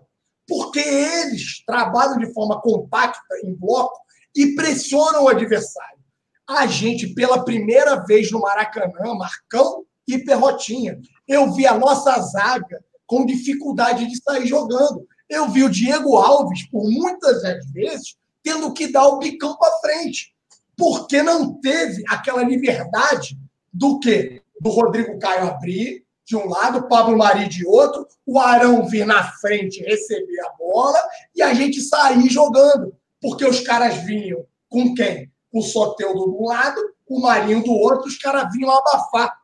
Porque o Santos não jogou de forma covarde contra o Flamengo. O Santos jogou o jogo que tinha que ser jogado. Então, é um dos motivos que eu parabenizo o São Paulo e o time do Santos, tá? Pela partida que fizeram ontem contra a gente. Entendeu, Marcão? Então não tem essa de time de índio. O Gerson tava e ele alterna junto com o Arão. Cara, parece que os caras estão jogando juntos há 500 anos a sintonia que os dois estão de subir de forma alternada, meu parceiro, parece que a gente já se conhece no olhar, sabe qual é? Ah, ó, vai, vai eu, fica aí. Ó, tô indo, agora segura. O Everton Ribeiro dá uma segurada quando um dos lados sobe. O Rafinha, a mesma coisa. Cara, aí a gente tem a característica do Felipe Luiz, que é um lateral construtor, porque ele corta por meio e vira um meio de criação. Ele dá essa possibilidade de meter a bola vertical. E aí você tem o, o Bruno Henrique e o Gabigol fazendo facão. Cara, tá bonito demais de ver o Flamengo jogar. Não, tá mesmo. E, e, outro, outro também que não descansou, né? O, o Marcão Alan. O Pablo Mari também não descansou, né? Pô, tá jogando demais, né, meu parceiro? É, eu acho que ele descansa em campo. alguns, jogos, alguns jogos a gente simplesmente não foi atacado. É. O jogo do Havaí. A gente vai chegar nele quando a gente falar agora do último tema, né? Que é a evolução defensiva. Como a defesa melhorou e uma das coisas que eu vou citar é aquela maldita bola aérea. Eu já começo a ver uma evolução nisso que era um ponto fraco. A gente vai falar um pouquinho. Acabaram os superchats, Marcão? Ainda tem alguns. Deixa, deixa eu acabar aqui então. Ah, o Augusto Ceveloso pergunta aqui se o Gabigol tem passe fixado. Não. O Flamengo não fixou o passe do Gabigol. E aí, essa é a. A M toda é essa. Entendeu? Porque a Inter já subiu o preço do cara duas vezes já. E o Vitorelli falou aqui, ó. A Peppa sem o estádio da W Torre contra nós, Alan. A gente já comentou. O jogo Flamengo, Palmeiras e Flamengo não será no, no Allianz Parque, será no Pacaembu, porque vai ter show no, no, no eu quero falar Parque Antártica toda hora. É no Parque Antártica, né, no, no, no Allianz Parque, porque o estádio não é do Palmeiras, é da W Torre. Então, né, tem que ficar quietinho, baixar a bola e deixar os caras ganhar dinheiro com o estádio. Ah, agora pode tocar Alan. E aí já acabou já. Então, e aí, rapaziada, o último tema, mas antes de passar para o último tema, rapaziada, eu vou deixar aqui um recadinho para vocês, porque se ah, eu acabei me enrolando, né? Porque eu estou com 500 telas abertas aqui do Marcão, né? E aí, Marcão Betão, vamos falar então do último tema e depois eu volto no assunto. Mas quiser, tema aqui, tá aqui na mão, tá na mão. Se quiser. O último tema é a questão do sistema defensivo. Perrotinha, você recorda qual foi o último jogo do Brasileirão que o Flamengo tomou um gol? Do Brasileirão? É. Peraí. É... Contra a Verna foi. Essa tá fácil. Demorou demais, bebê. Essa tá fácil. Foi aqui, é. Contra o Vasco. Foi contra o Vasco, no 4x1. 4x1. E poderíamos ter tomado três, mas a gente teve aí o retorno do nosso goleiro. Ah, que vinha pênalti, mal. né? É, os dois Ele pênaltis. acaba defendendo dois pênaltis. Nós poderíamos. Ele pega um do. Aquele ursinho lá, como é que é o nome daquele negócio? Negócio Ele pega um do Pikachu e um do Bruno César. Ele pega um do, do Pikachu e pega um do aprendiz do Tevez, o sósia do Tevez, né? Que eu acho ele a cara do Tevez. Ele só carinhosamente aqui chama Ele ele só de a cicatriz do Tevez, né? Aquele bagulho todo costurado aqui, né? Mas ele é, é o sósia do Tevez para mim. O pessoal chama Daí, ele aqui Bruno Cheddar. Oi? O pessoal aqui chama ele de Bruno Cheddar. É gordinho também. Ah, ele vive ali no, no supermarket comendo pizza de madrugada com as podas ali, mano. Eu vivo encontrando o cara ali, aí, parceiro, aí não tá ruim, né? Então, voltando aqui, cara, o que que acontece? E depois daquela partida pelo Brasileirão, a zaga não tomou mais gol. A gente joga contra o Ceará, a gente joga contra o Palme- o Palmeiras, o Palmeiras, a gente joga contra o Santos e a gente acabou tendo alguns bons testes, tá? Não foi só cachorro morto, igual alguns gostam de dizer. Não. A gente jogou contra alguns bons clubes e a gente passou invicto, sem tomarmos gol. Eu tenho visto a nossa linha defensiva cada dia melhor. E nós havíamos alertado daquela questão da bola parada. Se a gente analisar o gol que a gente tomou contra o Vasco, foi de bola parada, e contra o Inter, a gente também tomou um gol. Vamos, não foi pelo Brasileirão, mas a gente tomou aí pela Libertadores, lá no Beira Rio, na bola parada. Eu não gosto da tal marcação por zona, mas o homem que entende tudo de futebol, o JJ, e deve entender muito mais do que eu, ele acredita que quando a marcação por zona, os espaços estão preenchidos de forma correta, você fica muito mais forte defensivamente. O que você acha sobre isso, Perrota? Ah, eu acho que isso faz sentido, até porque o futebol se tornou assim marcação por zona. Hoje, o futebol nada mais é do que ocupação de espaços, né? E intensidade dentro da, de cada função.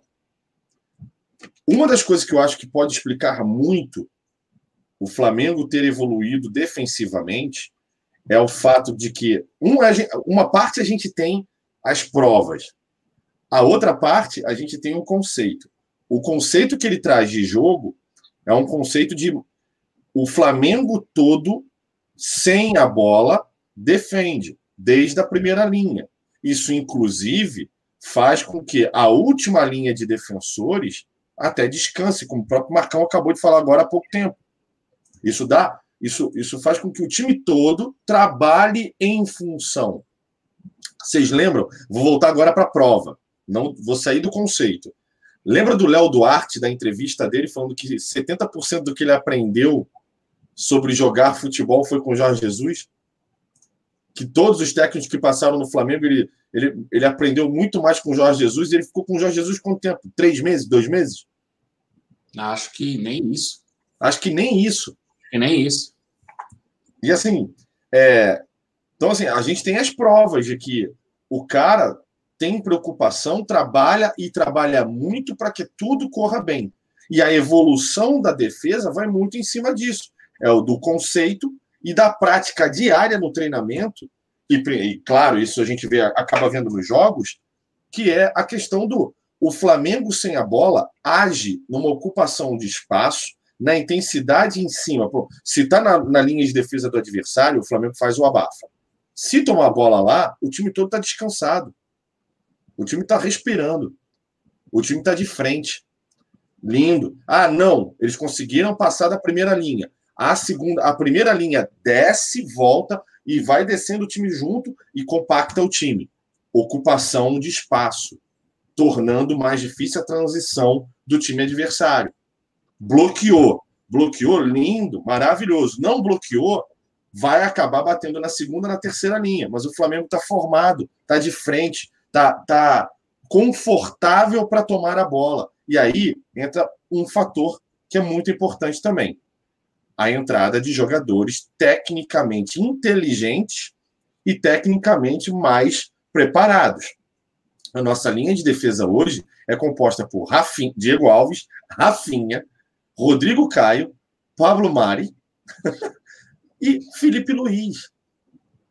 Cara, era Diego Alves, Pará, Léo Duarte, quem era o Hever e René.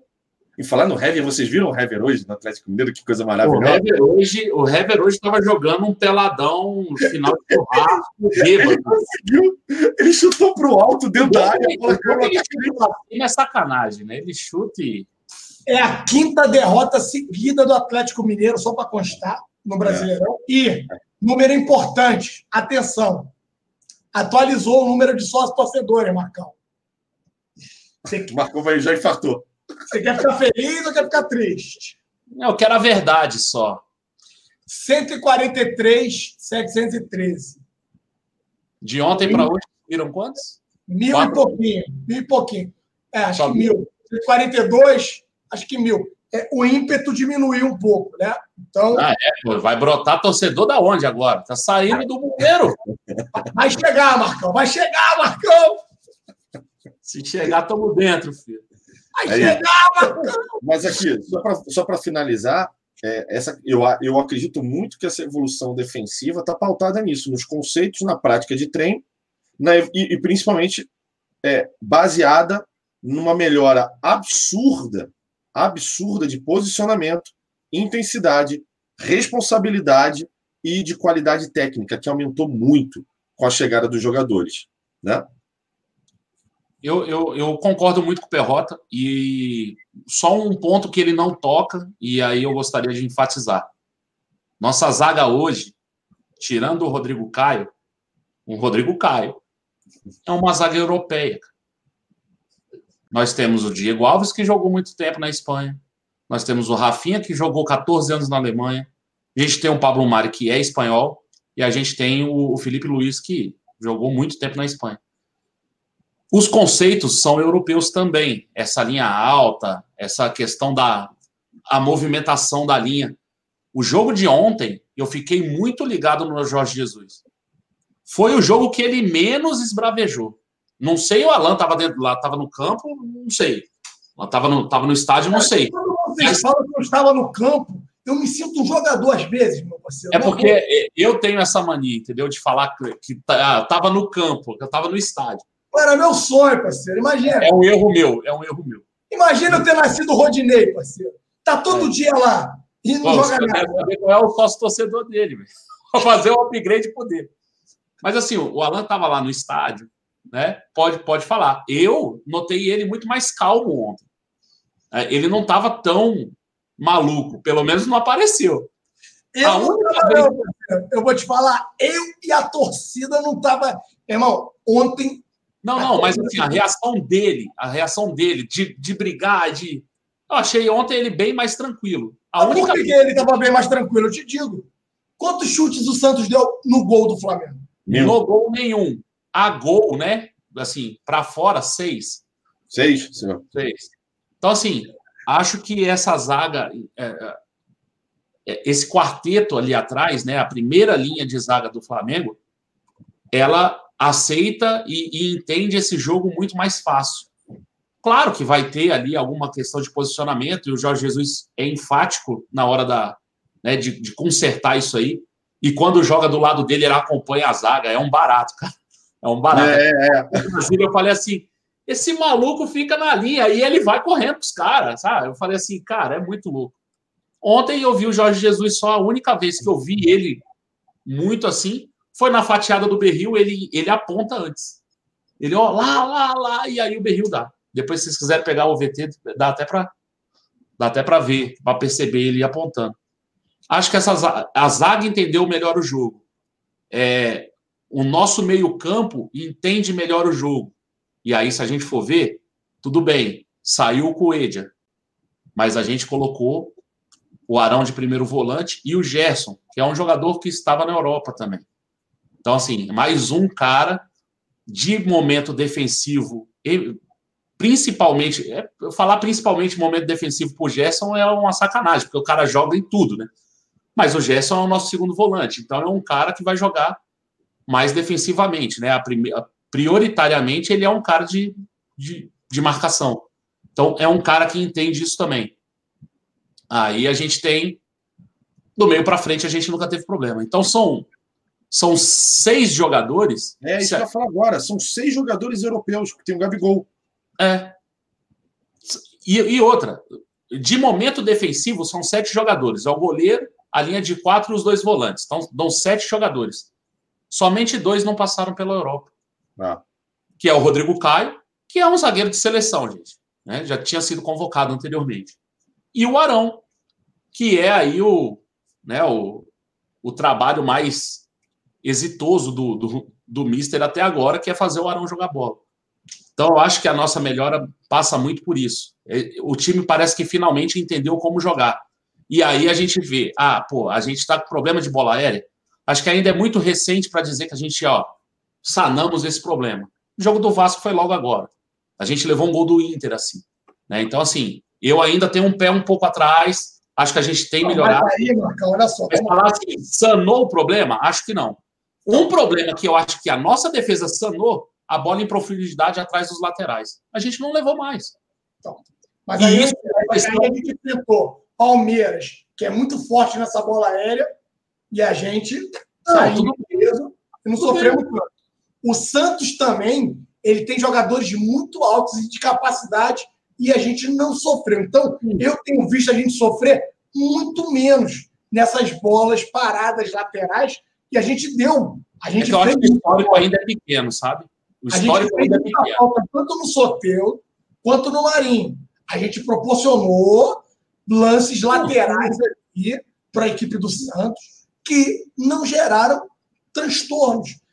Nos jogos passados, todas as bolas que eram alçadas, a bola ia para o gol. Os caras erravam a cabeçada, mas elas iam.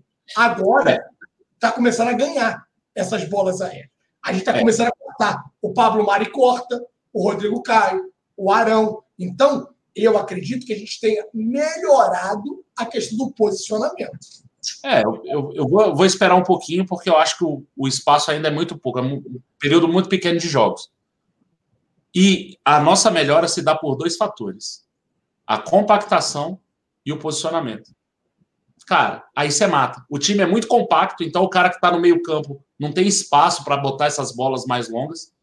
Ó, a gente jogou contra o Santos com Marinho e Soteudo abertos. A gente não levou uma bola nas costas dos laterais. E era uma coisa que eu, eu falei assim antes do jogo. Eu falei, ó, vamos ver se esse negócio está curado realmente. Porque a gente parou. Vocês lembram no começo do, do trabalho do Jorge Jesus? A gente, pô, essa bola preocupa, essa bola atrás dos, dos laterais. Até porque os laterais eram Rodinei e René. E, Pará e René. Também tem. Não é querendo é, é, depreciar, não. Às vezes falta o um entendimento de como se posicionar ali. Né? E aí, com, com a substituição dos laterais, a gente melhorou. Essa bola, sim, eu digo, a gente não sofre mais com ela. Essa bola em profundidade nas costas. Mas aí eu vou te falar outra. Quando o menino entrou no lugar do Rafinha, a gente também não sofreu. Ele jogou bem. É pouco tempo, né? É pouco tempo. É pouco tempo, mas ele fez uma partida inteira. E aí, o que, que eu quero dizer? Era pouco tempo de trabalho do JJ com o elenco. O que eu estou tentando dizer, e eu lá havia alertado lá atrás, que a evolução ela é gradativa. Não dá para a gente querer que o cara mude. Vou insistir nessa tecla aqui. Vou ser chato e repetitivo. Não dá para insistir ou querer que o cara mude uma cultura de anos em um mês, em, 15, em 30 dias, em 40 dias. Agora, cara, os caras estão treinando isso todo dia lá. O cara está chamando atenção, e foi o que você disse. O cara se esgoela no campo, o cara acompanha a linha defensiva, e xinga, e briga. E, meu irmão, começa a evoluir. E é claro que não tem como comparar, né? Um Felipe Luiz, um Rafinha, ao René e o Rodinei nem fala. Ou o outro menino que surpreendeu a gente positivamente. Sumiu o nome dele aqui da cabeça agora. O menino que veio do Bangu. João Lucas. O, jo, é, o João Lucas. E que jogou muito bem. Mas, ah, é muito pouco tempo. Tá bom, eu entendo. Mas está melhorando. Os caras estão treinando isso. O JJ está tendo semana cheia de trabalho. Ele chegou, botou a metodologia, treinou o time titular, porque precisava já ter performance, ter rendimento. Agora ele está conseguindo trabalhar o elenco. É diferente. E isso vai evoluindo. Ele não tem mais só 30 dias. Ele já tem 60, não. Ele já está indo para 90 dias. As coisas começam. E aí é repetição. É aquilo que a gente falou. Os caras já começam a criar aquilo na cabeça, Marcão. Uma coisa é 30 dias, você mudar um negócio que você levou a vida toda. Cara, é mudança de hábito. É, é complicado, cara. É você. Todo dia, quando você acorda, você já cai, abre o olhinho, né? Pezinho e vai escovar o dentinho. Se você é um rapaz higiênico, né? Eu espero que seja. Mas aí, meu brother, aí você não, vou, vou ser o porcão. Vou ficar com os dentão amarelão, porque agora é onda. Ficar cheio de cárie, né? Os dentes caindo todo fodido, já tá amarelo mesmo, que se foda, e aí, né? Vou ficar todo amarelo. Meu irmão, aí, pai, mudança de hábito é complicada, meu parceiro. É complicada a mudança de hábito, entendeu? É, é, é ruim. O cara tá gradativamente, e eu vejo muita evolução, Eu vejo muita evolução na equipe, cara, como um todo. Eu vejo, eu vejo evolução também. É, a questão da bola aérea, eu dou um tempo a mais, mas eu vejo evolução sim, cara. Eu não... Eu acho que a gente só está só tá liderando porque teve muita evolução. Se a gente não tivesse evoluído tanto, acho que a gente não seria líder. A gente não, não sobraria tanto. O lance não é nem ganhar os jogos. Se a gente for ver, o Palmeiras tem ganho os jogos dele. Perdeu para a gente, mas tem ganho. Ganhou do Goiás, ganhou do Cruzeiro. Se você for olhar lá, três pontinhos em cima para os caras lá também. Agora, a forma como se joga, aí é, aí é a questão. Né? A forma, é, você ganha e ganha com, com uma autoridade tamanha, que aí você fala assim, pô, tem alguma coisa diferente no trabalho, entendeu? Essa, e isso é o que mais me agrada, né? É ganhar, ganhar convencendo. É hoje saber que eu vou enfrentar o Grêmio daqui a algumas semanas e falar assim, cara, beleza, vamos lá. Não vai ser fácil, fácil não vai ser, Mas será que se fosse o time do Abel que fosse enfrentar aí esse Grêmio, você teria o mesmo nível de confiança? Você ia chegar lá e falar assim: olha só, dá para ganhar lá no Olímpico, tá? Que não é mais Olímpico, né? Que é a Arena Grêmio. Dá para ganhar lá na casa dos caras. E aí? Hoje, se você chegar para um, um rubro-negro e falar assim: ó, dá para ganhar lá na casa do Grêmio, o cara vai falar: dá, dá para ganhar. Sabe? A, e antigamente não era assim, né? Não era, não era. Não é. Caralho, Alan, quantos seus torcedores você tem, Alan? Isso aí tá comprando com uma. Tá fazendo uma excursão. O Flamengo, cima de mandar desde 2013, ele. É, é, eu acho que eles estão ganhando dinheiro na impressão de cartão, né, pai? Toda renovação ele te mete um cartão novo. Ele mete cartão novo. Eles são, ainda são burros, né, pai? Aí eu falo, não precisa. Eu tenho o meu aqui. Já tá, é só reativar. Não, mas a gente já emite quando renova. Eu falei, Cara, tá gastando dinheiro, emissão. É automático. É, é automático. É, cara, é a coisa mais imbecil que eu vi na minha vida. É automático a emissão do cartão novo. Eu falei, vocês estão de brincar lá. E aí, para quem não sabe. Alan, filho, filho do dono da empresa que tem, faz cartão também toma leite, também toma Nescau. Cara, é normal, bicho. Tem que, todo mundo tem que trabalhar. Vai tomar Nescau, Sabe aonde, né, pai? Uma cadeia Se eu fosse, se eu fosse administrador, eles iam morrer de fome, bebê. Porque não ia tomar Nescau, não. Olha lá. Raia Garcia, deixa eu ver. Desde quando? CPF do responsável é o meu. Aí, ó, Nação Júnior, tá vendo?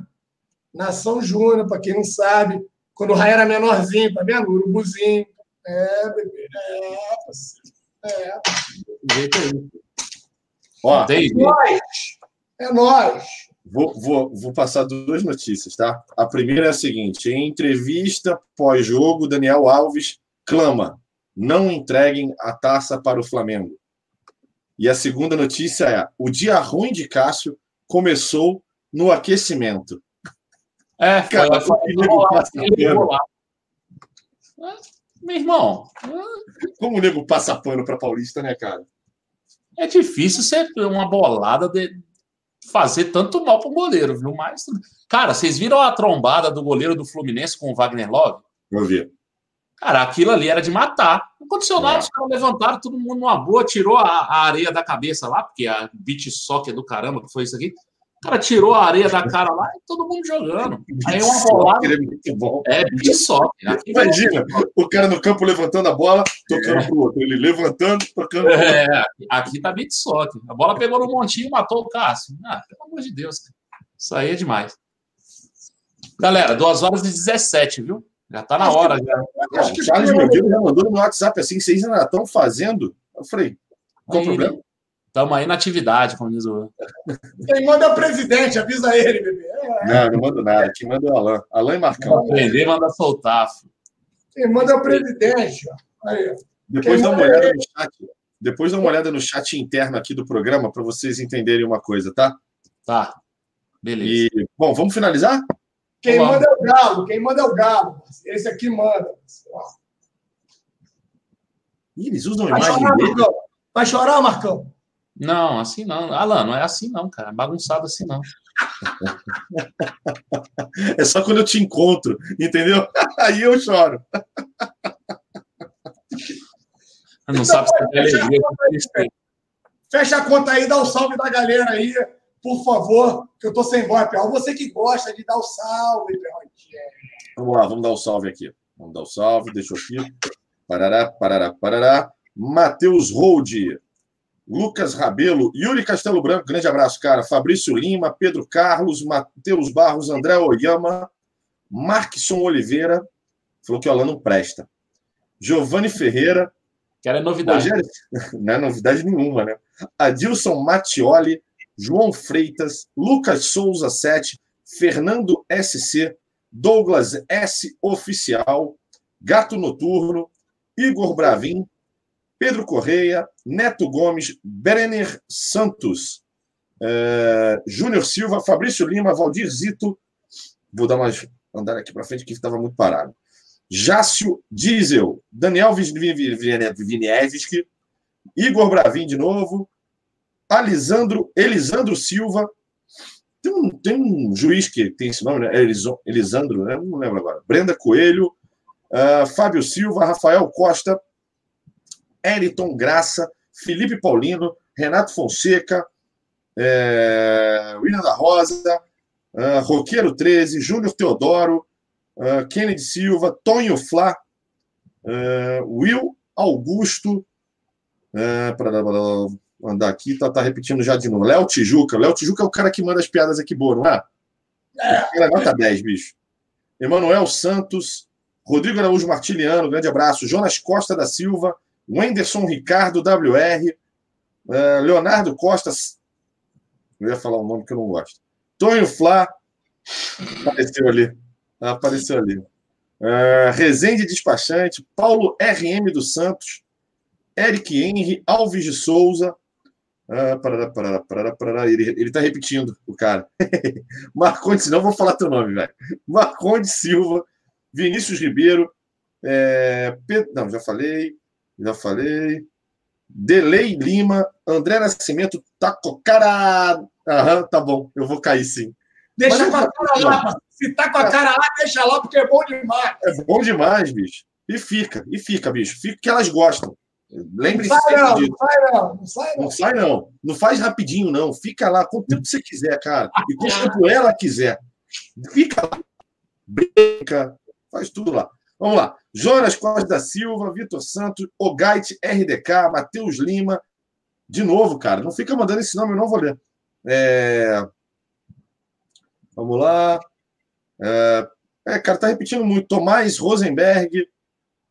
Tá, tá, tá, tá repetindo, Alain. Pode, pode matar, porque tá mesmas pessoas. Então vamos lá, um abraço pro Rodrigo Martiniano, salve para Caio, Igor, Diogo, Adílio, AJM, Rubens, Simon, Jorge, Pedro, Castro, Efigênio, DG San, CLCL, nossa moderadora, Rodrigo Martiniano, sempre com a gente, o Paulo, Rafael Costa, DG San de novo, Rafael, a todos vocês aqui da família Zona Rubro Negra, aquele grande abraço, uma boa noite, um ótimo início de semana a todos vocês, rapaziada. Que dia 18 chegue, porque chega dia 20, mas não chega 18. A gente está orando e que tudo dê certo, porque precisamos estar juntos no Maracanã. Falar nisso, ó, amanhã, amanhã, 40 anos. Ih, mané, tá com anos em festa, Perrotinha. É, bebê. Vai vir ou vai dar em São Paulo mesmo? Agora, agora é, só, é só ladeira abaixo agora. Não, eu vou, como, cair, eu vou cair. Como, como o cômodo do Garcia, já sabe o cômodo do Garcia, né? Vitamina de abacate, Cialis para mil, né, compadre? E o é, é Cialis para mil. Eu, eu, eu, juro para você, eu não acredito que você toma isso. Mas se você tomar isso e continuar é vivo, eu quero fazer. Vitamina de abacate, Cialis para mil e Viagra, tudo batido junto, né, compadre? Ó, Tomou de manhã, já sai de casa como? Igual o Gabigol, ó. ó, ó. Mas aí, cara, olha só, isso você toma para você. Ele não tem nem coração para isso. Ele não tem nem coração para isso. Se ele tomar é. isso, ele morre. Tu já sai na rua como? A menina passa por lá. Você vai querer comer a árvore. Então, tu já sai como na rua? Tô aí, ó. Ó, tô aí, ó. Entendeu, parceiro? Essa vambora, vambora. Vambora. Fui, rapaziada. Boa semana. Um grande abraço. Fiquem com Deus. Beijo grande do Garcia.